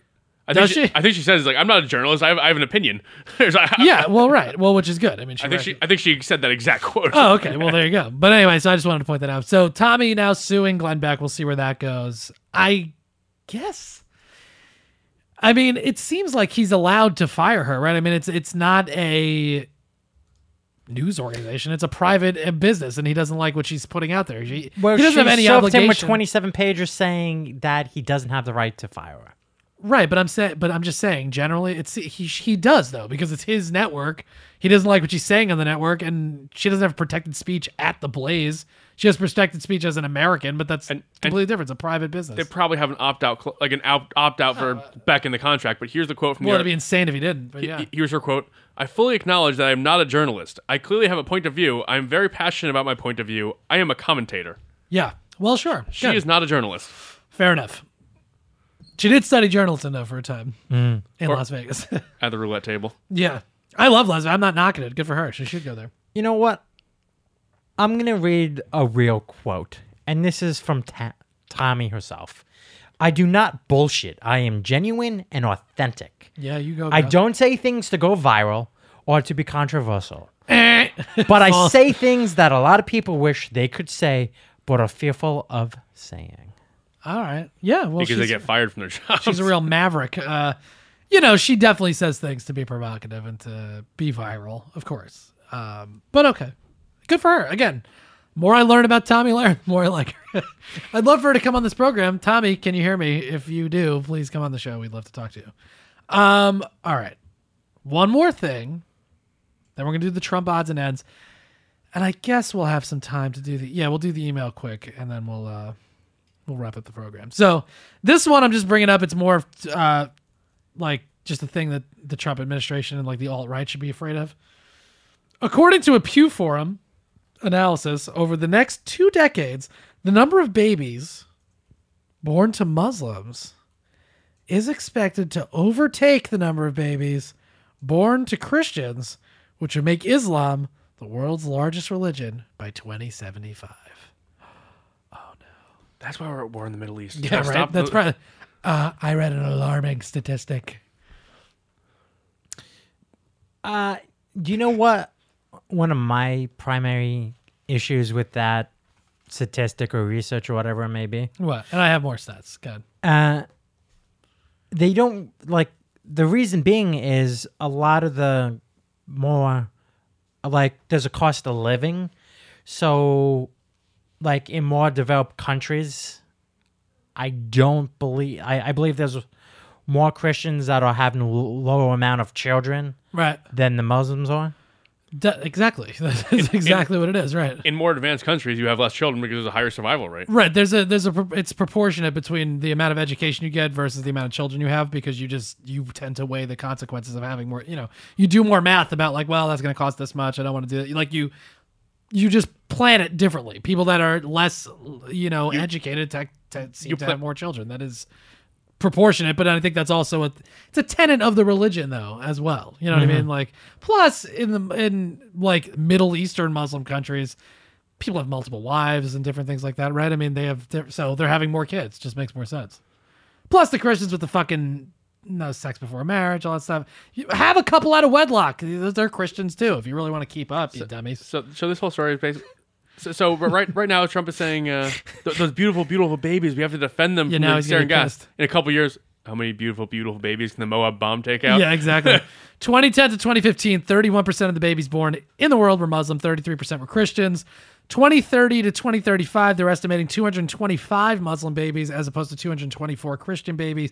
2055 to 2060, 232 Muslim to 226 Christian. That's a that's a win. 70% of babies will be born to religiously affiliated women. 2055 to 2060, which is that's the alarming takeaway for me. Like, really, seven out of ten are going to be born to like a goddamn religion. Can we Yes. not? Can we get away from this? No. That's the problem. 2015, there'll be seven. There's 7.3 billion people on Earth. 31% are Christian, 24% are Muslim, 16% have no religion, 15% are Hindu, 7% are Buddhist. That's the breakdown right now. I'm just bring. I don't give a shit, but I'm just saying I'm bringing it up because it's like I feel like this is going to be something. So you know, in a few years, they're going to be like, well, we got to do something. There's going to be a drive to have more Christian babies, little babies. that you can't afford. Don't worry about it. It's called the South, Joey. Yeah, And- we're trying to win a war, Joey. And, and here's a solution: you have cross-shaped drones that just drop bombs full of holy water. Instead of baptize the babies, the, all the, the, those damn Muslim babies. That is a great idea. Wow. Yeah, you just should throw write wa- to Trump. He's going to hire you. Yeah. yeah, Or you should just wa- throw water on babies a and make great some idea. Christians. What an idea. a Jewish man walked up and suggests, suggests baptizing all Oh, the yeah. Muslims. That would You be great. care, yeah. the Jews aren't recruiting. They don't You, care. you do realize that there's an underlying context of a religious war going on. Absolutely, of course. I mean, Bannon wa- as has expressly said he wants a religious war. yeah, that's what I'm saying. That's, That's- that's why I'm bringing this up. I mean, it's just taking what we've been saying for years and putting it and saying it out loud. But There's a- anyone who follows the main tenements of either tenets of They're going to be in the religion the Tenement Museum is down in the Lower East Side. would Joey. agree that wall is not the solution. That's not the point. That's not true. I don't think so. I think you can rally anybody to a war if you go, it's us versus them. We gotta kill all the Muslims, otherwise Jesus can't come back. I mean, we were discussing today how And nowhere does it say that in anyone's. Well, that's not true that nowhere it doesn't say that, but the generally, yeah, Jesus was the Prince of Peace, whatever. But th- you can rally people to fucking kill people. it's called the please. Crusades, Joey. Yeah, I mean, there's just a million, of course. and we We are were civilized now. We don't do crusades. we, we, we're when water goes away, when food goes away, when education goes away, we're not really civilized anymore. And we're- it goes away very quickly. I mean, 40 minutes of this podcast today was about, oh, pe- the people love when there's a war. The media loves Right. when there's a war. They like seeing bombs blow up. That it's easy to get people to rally behind a war and patriotism and rah rah. Whether it's you're fighting your for, the Pope, whether you're fighting for your faith, whether you're fighting whatever you're fighting for, people are going to rally behind it. Of course. And by the way, when the apocalypse comes, I'm going full murderer. I don't care. I, I'm I'm getting rid of it. I'm gonna kill anybody. What's your weapon of choice? I don't want to say.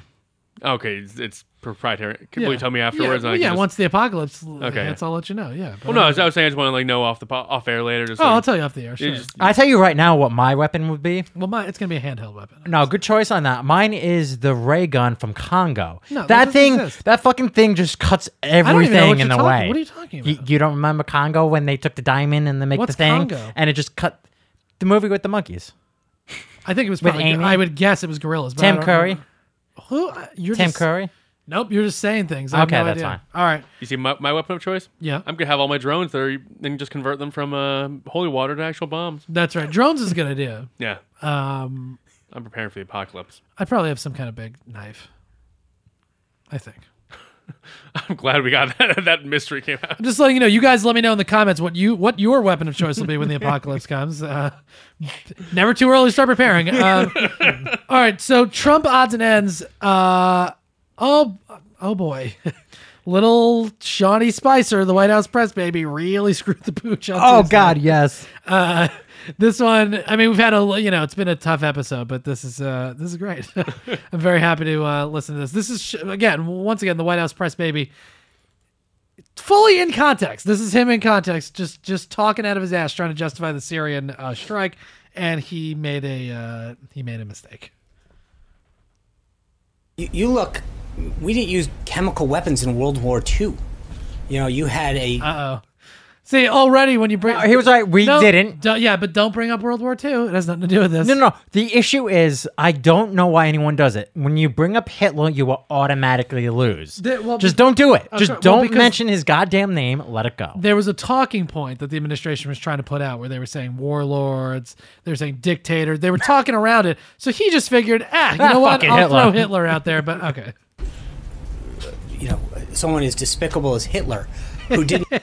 when you have to be it's so funny like already he's crossed two really dumb lines where he's like listen hitler's terrible but But- oh d- damn it sean didn't even sink to the to the to using chemical weapons. what Wait, So- wait what hitler what? Did, wait hitler adolf hitler didn't sink to using chemical weapons okay So you have to, if you're Russia, ask yourself: Is this a country that you and a regime that you want to align yourself with? Uh, you yes it is You have previously signed on to international agreements, rightfully acknowledging that the use of chemical weapons should be out of bounds by every country. To not stand up to not only Assad but your own word should be troubling. This is Russia put their name on the line. Um, so it's not a question of how long that alliance has lasted, but at what point do they recognize that they are now getting on the wrong side of history in a really bad way really quickly? And again, look at the countries that are. the, the, Wait for I, I it. know. I just want to Wait for one of my favorite things that could ever happen happens during this. I love it. All right. standing with them. Iran, Syria, North Korea. This is not this is not a team you want to be on. Need to clarify something you said. Okay. Yes. So now there's a wait, wait, cut. for the record. Yeah, now there's a cut. Now another a journalist is like, "Here, I'll, I'll go back." But so now there's a cut. So he said Don't that. step on it, just play maybe ten minutes passes. Okay. And again, look at the countries that are standing with them. Iran, Syria, North Korea. This is not this is not a team you want to be on. I need to clarify something you said that seems to be Thank gaining you. some traction right now. Uh, quote, I need this right now. During the briefing, the briefing's what forty minutes. He says it. Ten minutes later, she's like, "Hey, I just wondering if you wanted to clarify that dumb fuck thing you said ten minutes ago because it's already you're already getting slaughtered on Twitter." Hitler didn't even sink to the level of using chemical weapons. What did you mean by that? I think when you It never happened. There's There's a, what he means to say the Holocaust never happened. There's also journalists in the front row smiling because they're like, "Oh, this is gonna be great." They're they're having a debate. They tr- had a lottery of who was going to get to ask the question. Oh, it's so great. Drew straws. there's nothing probably as a journalist like that like there's nothing more satisfying than being able to ask a question you know he can't answer. You know what i mean? Like be like so um What did you mean? yeah earlier you said adolf hitler didn't use chemical weapons. Do you want to clarify that? Because people are already a little concerned about that. Come to sarin gas, uh, there was no he was not using the gas on his own people the same what? Wait, what? wait, wait, wait, wait. do you know that people actually dared be like he's spicer's right the jews weren't hitler's people it's like what are you talking about they lived in germany That's the alt right there. yeah i know well they're crazy But they, they say the Jews aren't people. Well, that's But- true. but he did- Oh, well, that's a good distinction then. Okay, And- good point. and Point the Spicer. gypsies Yeah. and everybody else that he fucking Yes. killed. And also, That's true. If the Jews aren't people, then Spicer's right. and Okay, also, good he- call. he- he's right. They they weren't using it in the same way. right. Assad lets the people roam free. Hitler crammed them all into a Yeah, in all the seriously. showers. No, I know. Right. Well, that. I but think that his is- point was. I think the point he was trying to make was he wasn't using it as a weapon of war. He was using it as a weapon of genocide. No, his point. His literally his point was Hitler didn't use chemical weapons. He didn't drop. He's saying he didn't drop them on his people. But to Matt's point, right? He no, he just organized them really well and then gassed them in chambers. It's, right? it's more efficient using of using of the yeah, gas. exactly. I mean, it wasn't reckless. I mean, look, let's be honest. I mean, You only have so much gas you can use. yeah, it's When- what when, a crazy. When doing outdoors, the wind affects it, and you don't get efficient killing. What, what, what a dumb point to make. All right, here, here we go. He he's about to clarify it, and then I have another. Hey, clarify it makes it even worse. Well, yeah. Yeah. way that Assad is doing. I mean, there was A clearly. shot. uh, hold on, I gotta go back. He fucks. He, God, this guy sucks at his job. I I think when you come to sarin gas, uh, there was no. He was not using the gas on his own people the same way that Assad is doing. I mean, there was clearly. I, I, I understand your point. Thank you. I, I thank you. I appreciate that. There was. It's also a nice moment. They're actually giving him an opportunity to clarify, and he's not being a dick about it. He's like, "Oh, th- no, thank you, I appreciate you," but then he just says worse dumb stuff. Like he didn't take the moment. It, it's that actually hurts my little heart watching him be like, "Thank you, no, I do appreciate it." Like it was actually a nice moment, but he still couldn't. He couldn't recover. Stop digging your hole deeper. Yeah. not in the in the he brought him into the to um, to the Holocaust Center. I understand that, but I'm He also said this. This is a part of it that I think uh, I've watched this clip a number of times.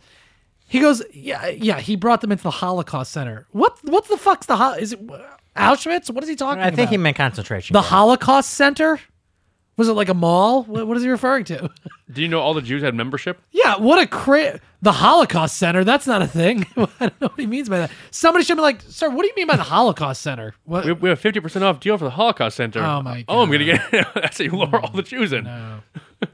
I'm saying in the way that the Assad used them, where he went into towns, dropped them down to innocent into the middle of towns. It was brought to so the use of it. I appreciate the clarification there. That was not the intent. Okay. Uh, that didn't make any sense, but okay. Poor bastard. Uh, then I also now so this wait, is- no, no. So here's my Wait. question. Ah, so when he was in school and they explained to him what happened in World War II, He knows. He knows. He got caught. Here's what happened. The guy knows the fucking Holocaust happened. He knows Uh-huh. that Hitler gassed people. He got caught up in trying to make a point about a talking point justifying the strike in Syria. That's all. He was Okay. trying to be like, listen, Assad is terrible. He Assad. gassed Assad is terrible. He gassed his people. And you know we were totally justified in doing it. He didn't think it, he he just got caught up in doing it. He knows the fucking Holocaust happened. That- so he just that- secretly wanted to say Hitler. you say Hitler, you go Hitler's so Hitler's the worst. Assad might be worse, but then but then as you say it, you go, well, Assad's not worse than Hitler. But you've already said it, so now you've got to go down that. You know what I mean? He just got caught up, and that idiot Nancy Pelosi, she's like, he should resign. No, you want this guy to resign? He's terrible. Let him stay there. Why would he resign? Because you're makes it look terrible and you want qualified people in Washington. No, you don't. He, you don't need the administration mouthpiece to be qualified. That's perfect. You don't want him to be qualified. This is great. Uh, all right, now here he is. This is at the museum. He's t- he's Greta Sestrin is here interviewing God. him for some reason, and he now they get into it again. It's even better. So, Sean, let's start with yesterday. Sci- noted Scientologist Greta Van Susteren. Also, what are people laughing about? It's like, ah, you silly goofball, you suck at your job. ah, Sean Spicer, you made, a, you made some weird comments about the Holocaust. Do you really think Hillary is the chemical gas? Um, the Holocaust Why, why am I on MSNBC, Sean? situation. Question. Um, your thoughts today? Uh, I made a mistake.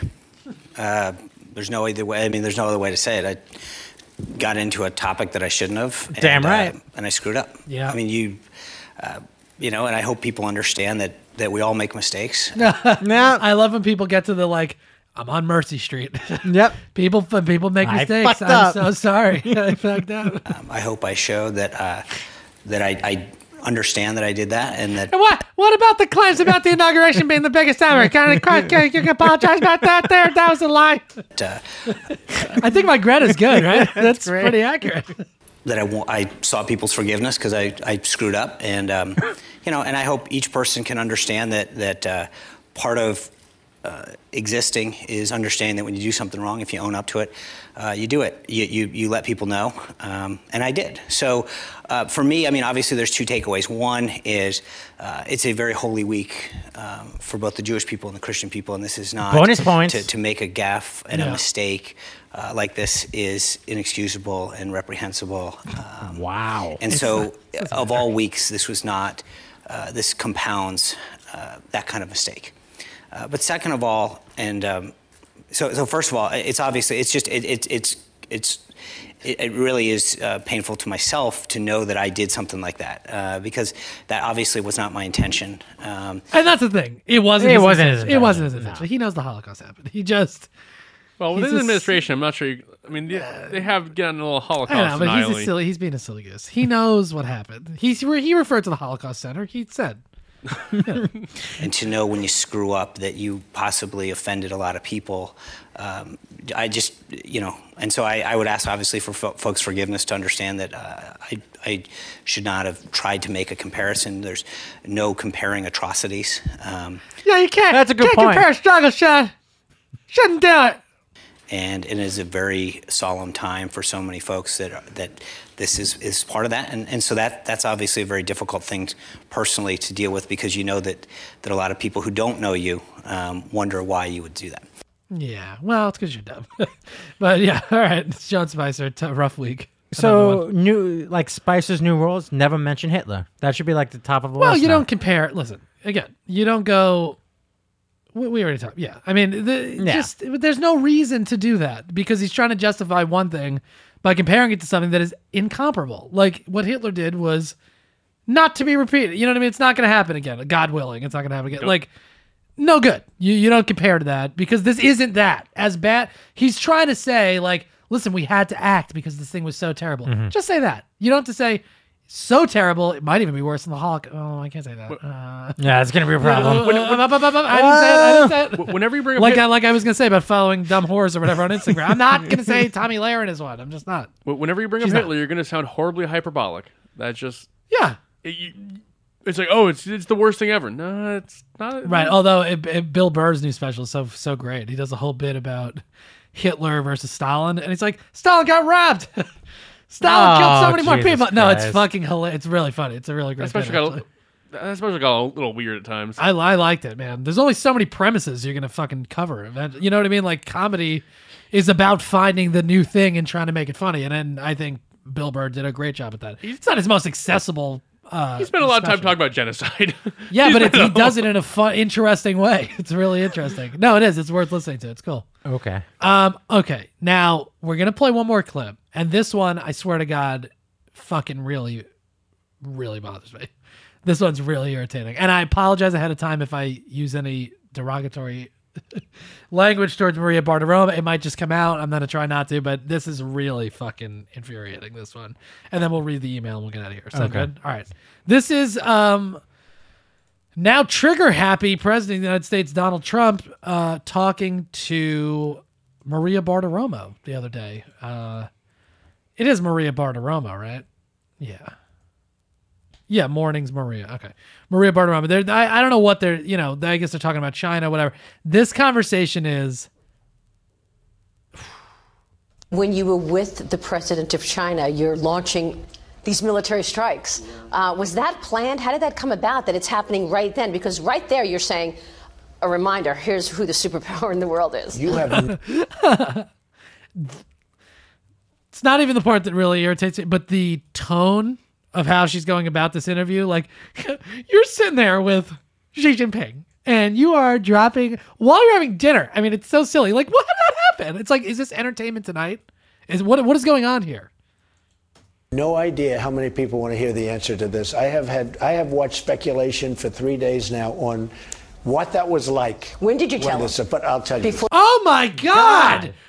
When did you tell him? She like tapped it. What did you tell him? Like they're fucking at a like a, a, a coffee clutch. They're they're just bullshitting. He dropped bombs. He used sixty missiles to attack another country without permission. Really, uh, and she's like, "What did you tell him?" Uh, like this is like a fucking entertainment tonight. This stupid asshole, Maria Bartiromo. Human beings lost their lives, you dumbass. Well, uh, yes, right, but it's like have some boundary to your asinine fucking attitude Let's things. let's continue the clip. What a moron! For dessert? But I will tell you. Oh wait, I gotta go back. I gotta good go back. So long. Man, oh, there was having so much have- fun. We're just talking. Look, meanwhile, Trump. Oh, he's in his glory. See, this is the problem. You watch an interview like this. This kind of flies under the radar because it's like a puff piece, whatever. Look how happy Trump is. He's getting all the attention. He, I did the big boy thing. I dropped a bomb. Yeah, big boy. And now he's gonna do another one, and Mm-hmm. another one, and another one. That's the problem because the way that they fawn over this shit. When this woman asks this next question, it makes you want to. I've watched speculation for three days now on what that was like. When did you tell this, him? But I'll tell you. Before dessert, But I will tell you. Only because. Jesus Christ. before dessert. When did you when did you let uh the Chinese leader know that you um executed the most you know, serious thing you could do as president. Well, we're doing dessert. What an asshole! I hope all her teeth fall out. You've treated me so good for so long, I have to tell you, right? I was sitting at the table. We had finished dinner. We're now having dessert. And we had the most beautiful piece of chocolate cake that you've ever seen. And what? President Xi was enjoying it. I was not eating it with chopsticks. I was surprised. I was taken aback by it. Do you know they used forks, Maria? I didn't know that. And I was given the message from the generals that the Don't ships remember which one. are locked and loaded. What do you do? And I mean, I immediately got erect. I was like, Melania, I'm hard. It was first time in years. And I was excited. And we made a determination to do it. So the missiles were on the way. And I said, Mr. President, let me explain something to you. This is during dessert. Wow, that's wild, man. At my resort. We're at my resort, Mar a Lago. Could you imagine? Like, people could say whatever they want about Obama. Could you imagine an interview like this with Obama where he's just like giddily, like just But the context, shocked by the fact that he was able to do this over dessert? This asshole doesn't know how things work. yeah, but the context is is he's sending missiles because of the beautiful baby, Right. dead Right. babies, Well, that's the context. and now he's having chocolate cake talking about Yes. the missiles, Yeah. which he has to say now is We've just fired 59 missiles, all of which hit, by the way. I'm Not true. Anyway, that's false. By the way, while he's talking split screen, they're showing the missiles launch because again, beautiful yeah, for TV. we see missiles launch. It's not true that all of them hit. That's not true. Well, they hit unbelievable something. from Well, yeah. well, yeah. There's no missiles still flying around. No, that's true. Actually, three are in orbit. Uh, yeah, no, but, but right, but but so not all of them hit their target. That's not true. you know hundreds of miles away, all of which hit. Amazing. Unmanned. Brilliant. It's so incredible. It's brilliant. It's genius. Oh, we're all just gonna masturbate later to the thought of it. You know, but this is the problem. This is the yeah, fucking, missiles and chocolate cake. Yep. Yes, our technology, our equipment is better than anybody body by a factor of five. I mean, Yeah, because we pay more for it. we have in terms of technology, nobody can even come close to competing. Now we're going to start getting it because you know the military has been cut back and depleted so badly Not in by the way, past but okay. administration and by the war in Iraq, which was another disaster. So what happens, as I said, we've just launched 59 missiles heading to Iraq. Well, you headed to Syria. Yes, heading toward Syria. he he doesn't even know. So He knows about the cake though. He knows about the beautiful beautiful piece of chocolate cake. It was concocted by a French baker named blah blah blah. And meanwhile, I, he thinks he attacked Iraq. Mr. Trump, I have a question for you. yeah, please, Joey. If you're totally against Iraq, You're starting to become one of my favorites. thank you. If you were totally Real against star, Iraq Joey, you're a real star, just like Reince Priebus. and getting involved, where is Reince Priebus? why would you get involved in Syria? Isn't that like? Excuse me. I'm Sorry, I was talking through. Say it again. All right.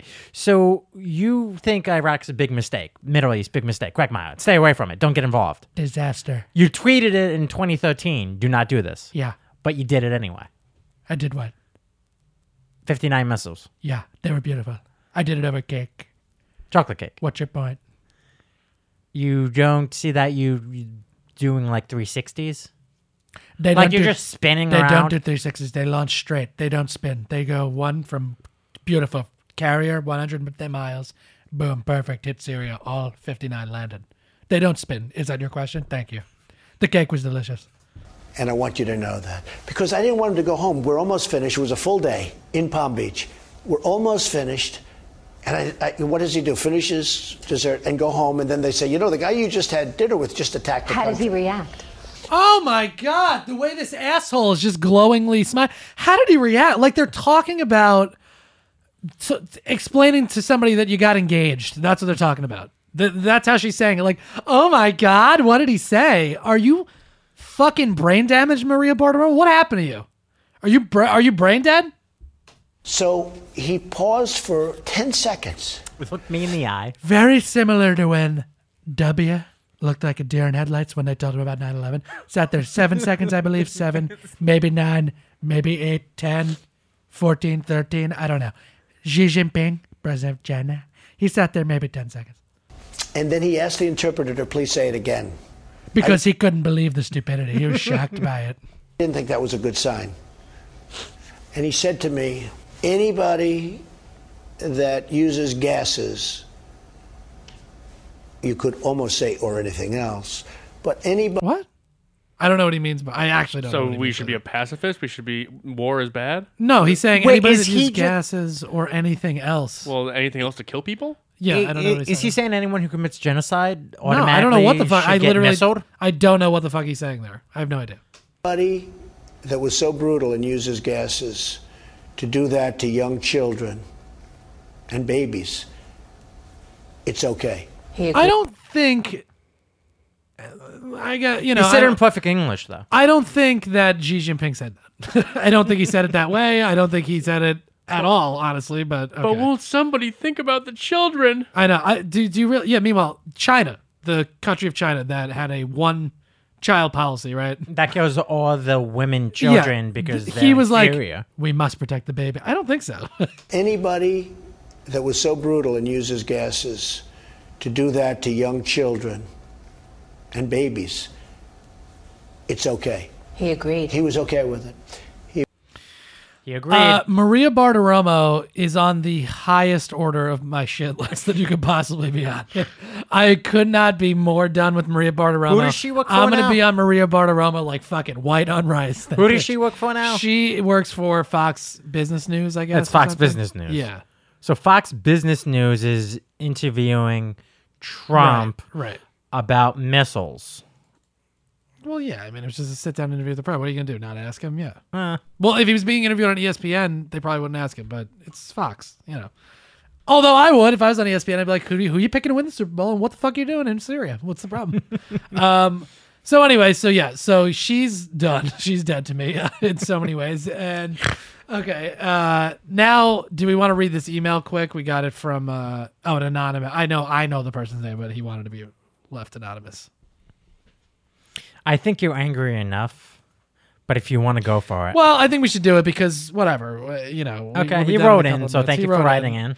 Um, yeah. So, all right, we'll read the email in a second. Thank you, everybody, for listening. Mandatory Sampson at gmail.com. If you'd like to write into the program, we'll respond to it. You can also go on iTunes. Um, it'd be awesome if you rate, subscribe. We love that. Um, leave a nice comment. That'd be very appreciated.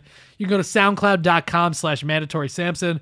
You can follow us on there, and you can also leave a comment on the track of the episode, and we will respond to those and have a little conversation during the week. Uh, you can find me on all social media platforms at ManSamp, M A N S A M P. Joey's at Joey from Jersey. Jersey is spelled with a Z. Matt is at Matt D Weiss on Twitter. Not very active, but you can maybe say hi to him if you'd like to. Yeah, draw me out of my draw me out of my uh, hiding hole on Twitter. There you go. Um, all right. And now here's an email from an anonymous Sampsonite. Mr. 888. He's referring to me. Now, I produce the J Train podcast also on this network. Uh, and there's a rating system. It's the area code method, face, body, personality. And I fancy myself an 888. And now that I said it kind of jokingly, but this is now caught on. So people refer to me as the 888, Mr. 888. So there you go. I would never refer to you as that. I wouldn't watch to. Mr. 888. Being in the bubble that is college Greek life, I don't have much of an opportunity to discuss real, quote, real world issues. So your podcast is a great outlet for me. Thanks. Well, you're welcome. Thank you for listening. I start most mornings by listening to the New York Times, The Daily Podcast. It's a quick 20 minute podcast that gives you the headlines for the day. On March 30th, they interviewed Mark Gray, who spent 38 years working in a Kentucky coal mine. Here's the link to the interview. Uh, again, it's the Mar- March 30th Thursday episode of that podcast if you guys want to listen to it, and he provided a link. I heard this interview and immediately wrote some thoughts down, which I attached in a Word doc, uh, which I might as well read some of it. I can always skip it. All right. So he attached a Word document that he wrote down some thoughts. So why don't we just read that so that way we get the context and then we'll Okay. discuss it.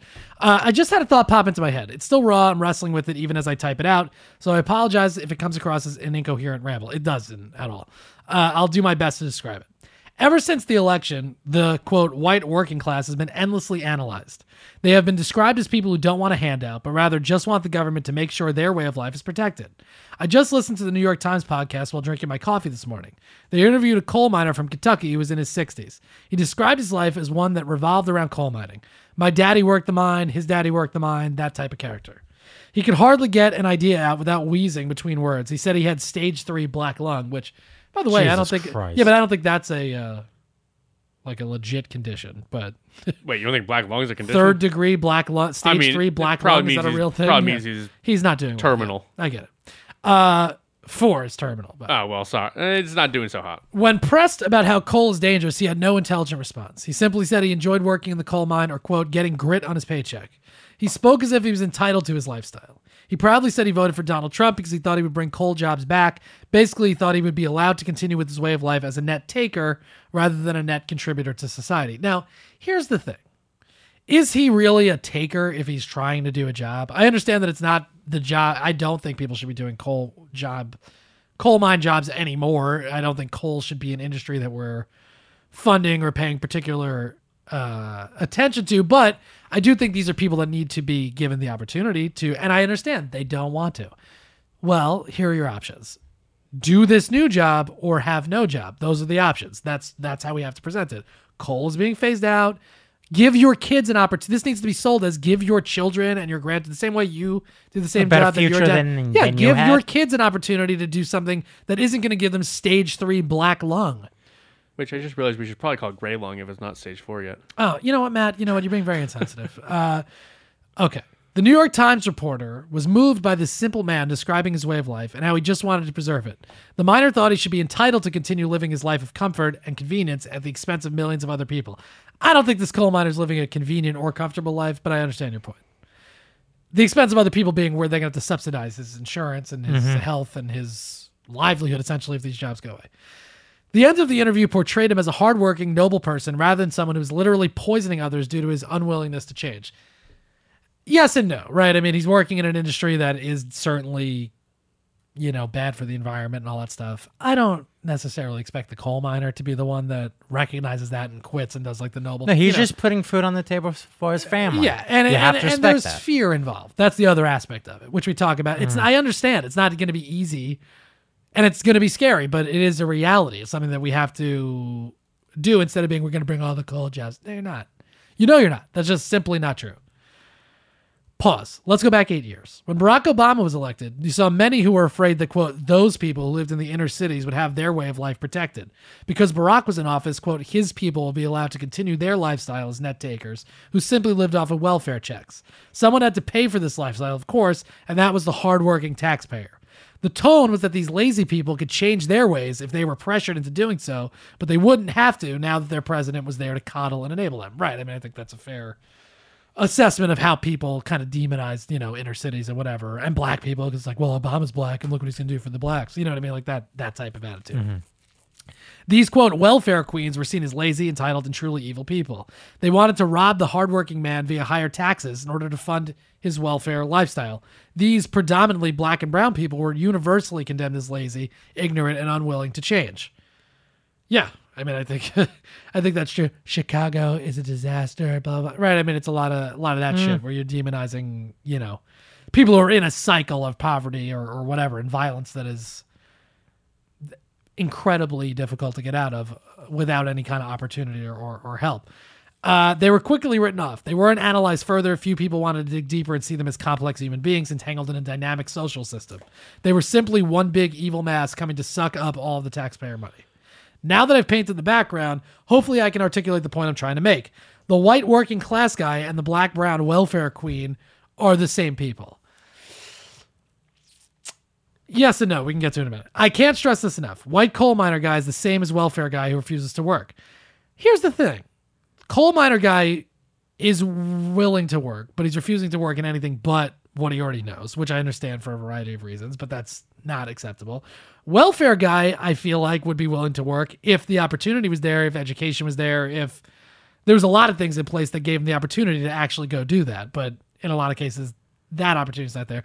Different circumstances, but I guess I understand the point that they sort of are in the same situation that opportunity is not there for either one. Okay. Think about it. Both refuse to change their way of life. See, I think the coal miner probably is more reluctant to change their way of life than the like inner city person. I think if there was more on not the coal miner guy, you could go, hey, here's five other jobs you could do. Well, my grandpappy did that. You know what I mean? It's like I feel like there's gonna be way more reluctance. Whereas you go into an inner city and you go, hey, you could do X, Y, Z. These are the opportunities. I think people are gonna be way more likely to jump at that. Well, and I think also because in in, in inner city, a large proportion of those people have a criminal record because of Mm. inherent racism in the system. And that, well, or that'll if they if they go to of drug dealing or they go to you know different means because that's the only opportunity you have, or an opportunity that isn't going to you know take ninety hours a week to, to well, make a living. Well, if you criminalize being black just to throw them in jail as a, a new form of slavery, Sure. that puts them in an inherent disadvantage where they can't get the job, Right. Because they have a tr- criminal record, and it just that sure makes them go into crime. And I have a question. Sure. We're talking about people being takers because everything's being subsidized. Should we go on the idea that Wait, what did you say? I'm sorry. it helps if you actually listen? I was reading ahead. Go ahead. Okay. So w- we're talking about people that are net takers. They're just taking. Okay. So should we subsidize like the welfare queens and the white coal miners and all that? Should we subsidize people based on what their job function is in society? Because then again, you're equating money to an individual's worth, which is which should be inherently wrong. Well, kind of. I mean, here's the thing. At a certain point, whether people want to admit it or not, this is a big conservative versus, you know, liberal kind of argument. At a certain point, there's a percentage of people that are just not going to be contributors. Like, no matter what you do for them, they're not going to be able to contribute for whatever reason lack of motivation, whatever. They don't have uh, the aptitude for it. They don't have the goal, what, whatever it is, Di- is. There's- disability. disability. Yeah, but I, I that's not even who I'm including in that. I mean, disability is a different story. But there's people that are just not going to be a problem. I mean, uh, or that are just going to be a problem. They're not going to be contributors. So those people you're going to have to subsidize. I think on some level.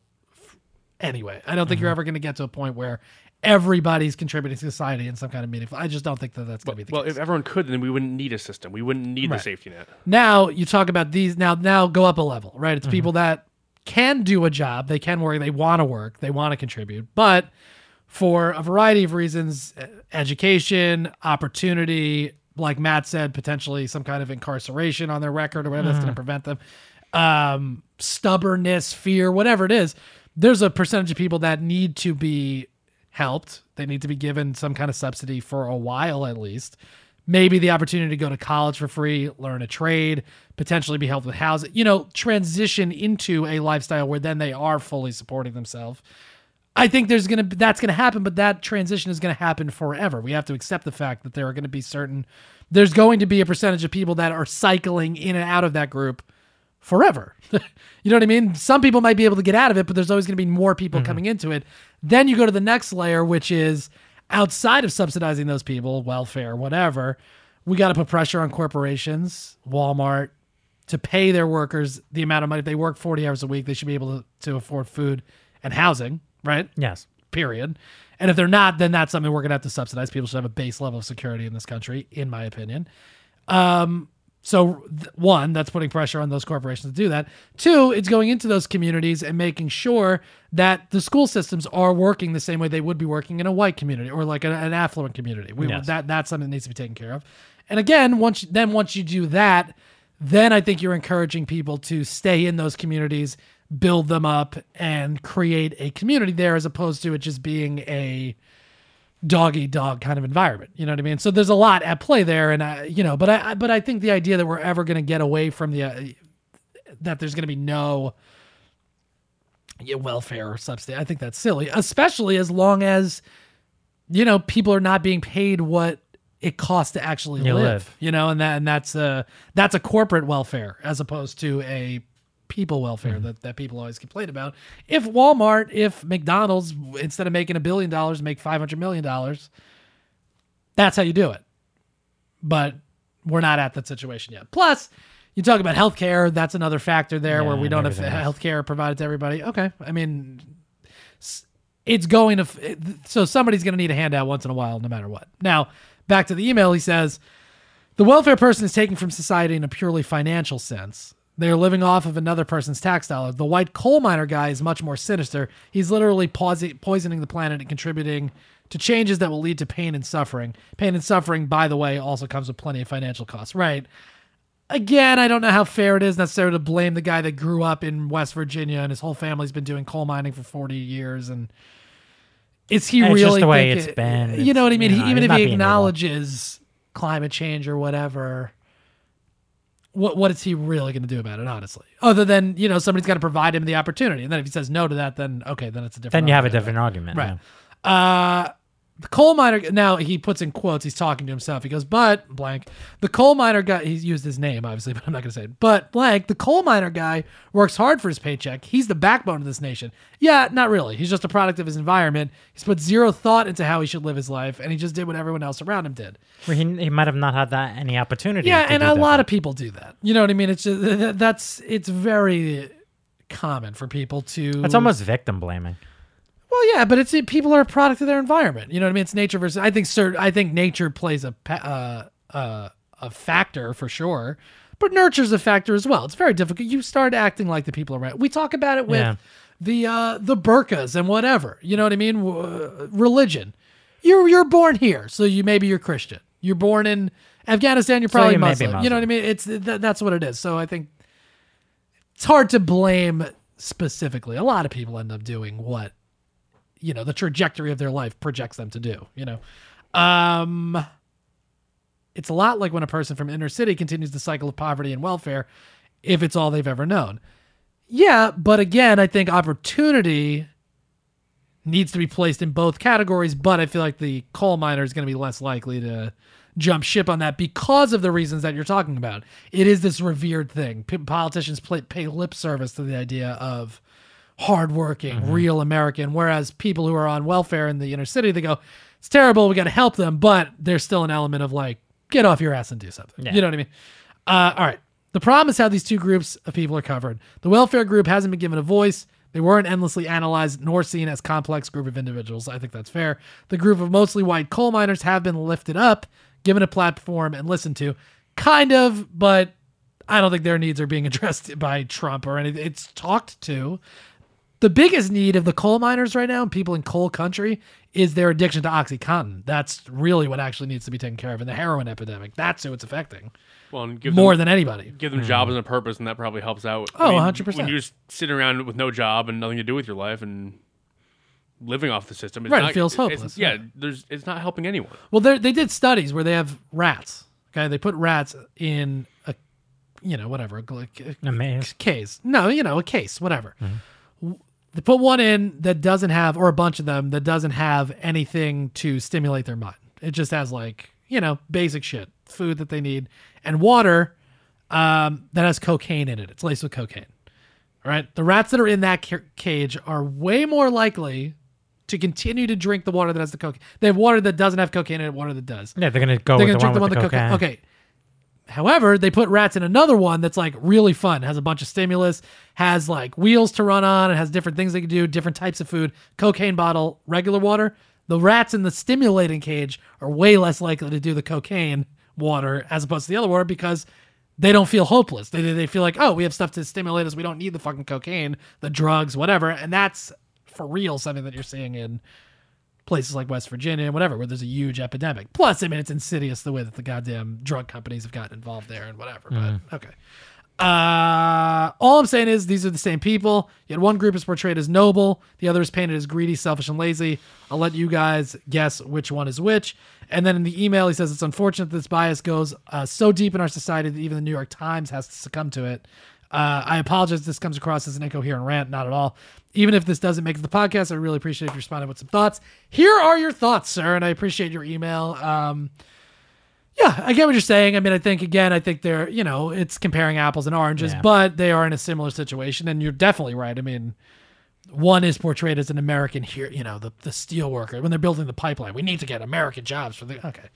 What happened? What happened to the inner cities? Did they need jobs as well? Yeah. but they also need both have different issues that need to be resolved before the next step of jobs. Get people off welfare. Blah blah blah. You know, things need to be taken care of differently in either place, but I think they're in similar situations in terms of despair, right? Well, it's also how you paint the picture too. Of course. Well, that's what he's saying. That's his point, Yeah. right? Um. All right. Two hour plus episode. We did it. We did it. Uh. The people have been asking for it. We gave Yeah, it you got it. Hurt lip and all. I bled all over the microphone. I ruined it. no, it's fine. My lip actually feels better. Can't, Unbelievable. I can't believe I slit my lip on a goddamn But- soda bottle. But he's developed a taste for blood now. That's right. Bloodlust.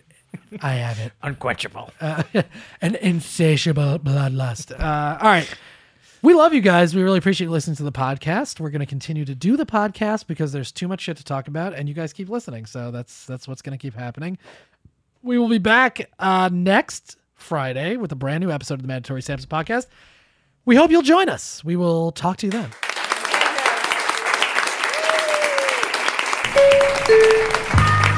This has been a Stand Up Labs production, powered by digital media. Subscribe to new and archive episodes wherever you listen to podcasts, and find all of our shows at standuplabs.nyc. Stand clear of the closing doors, please. Yeah.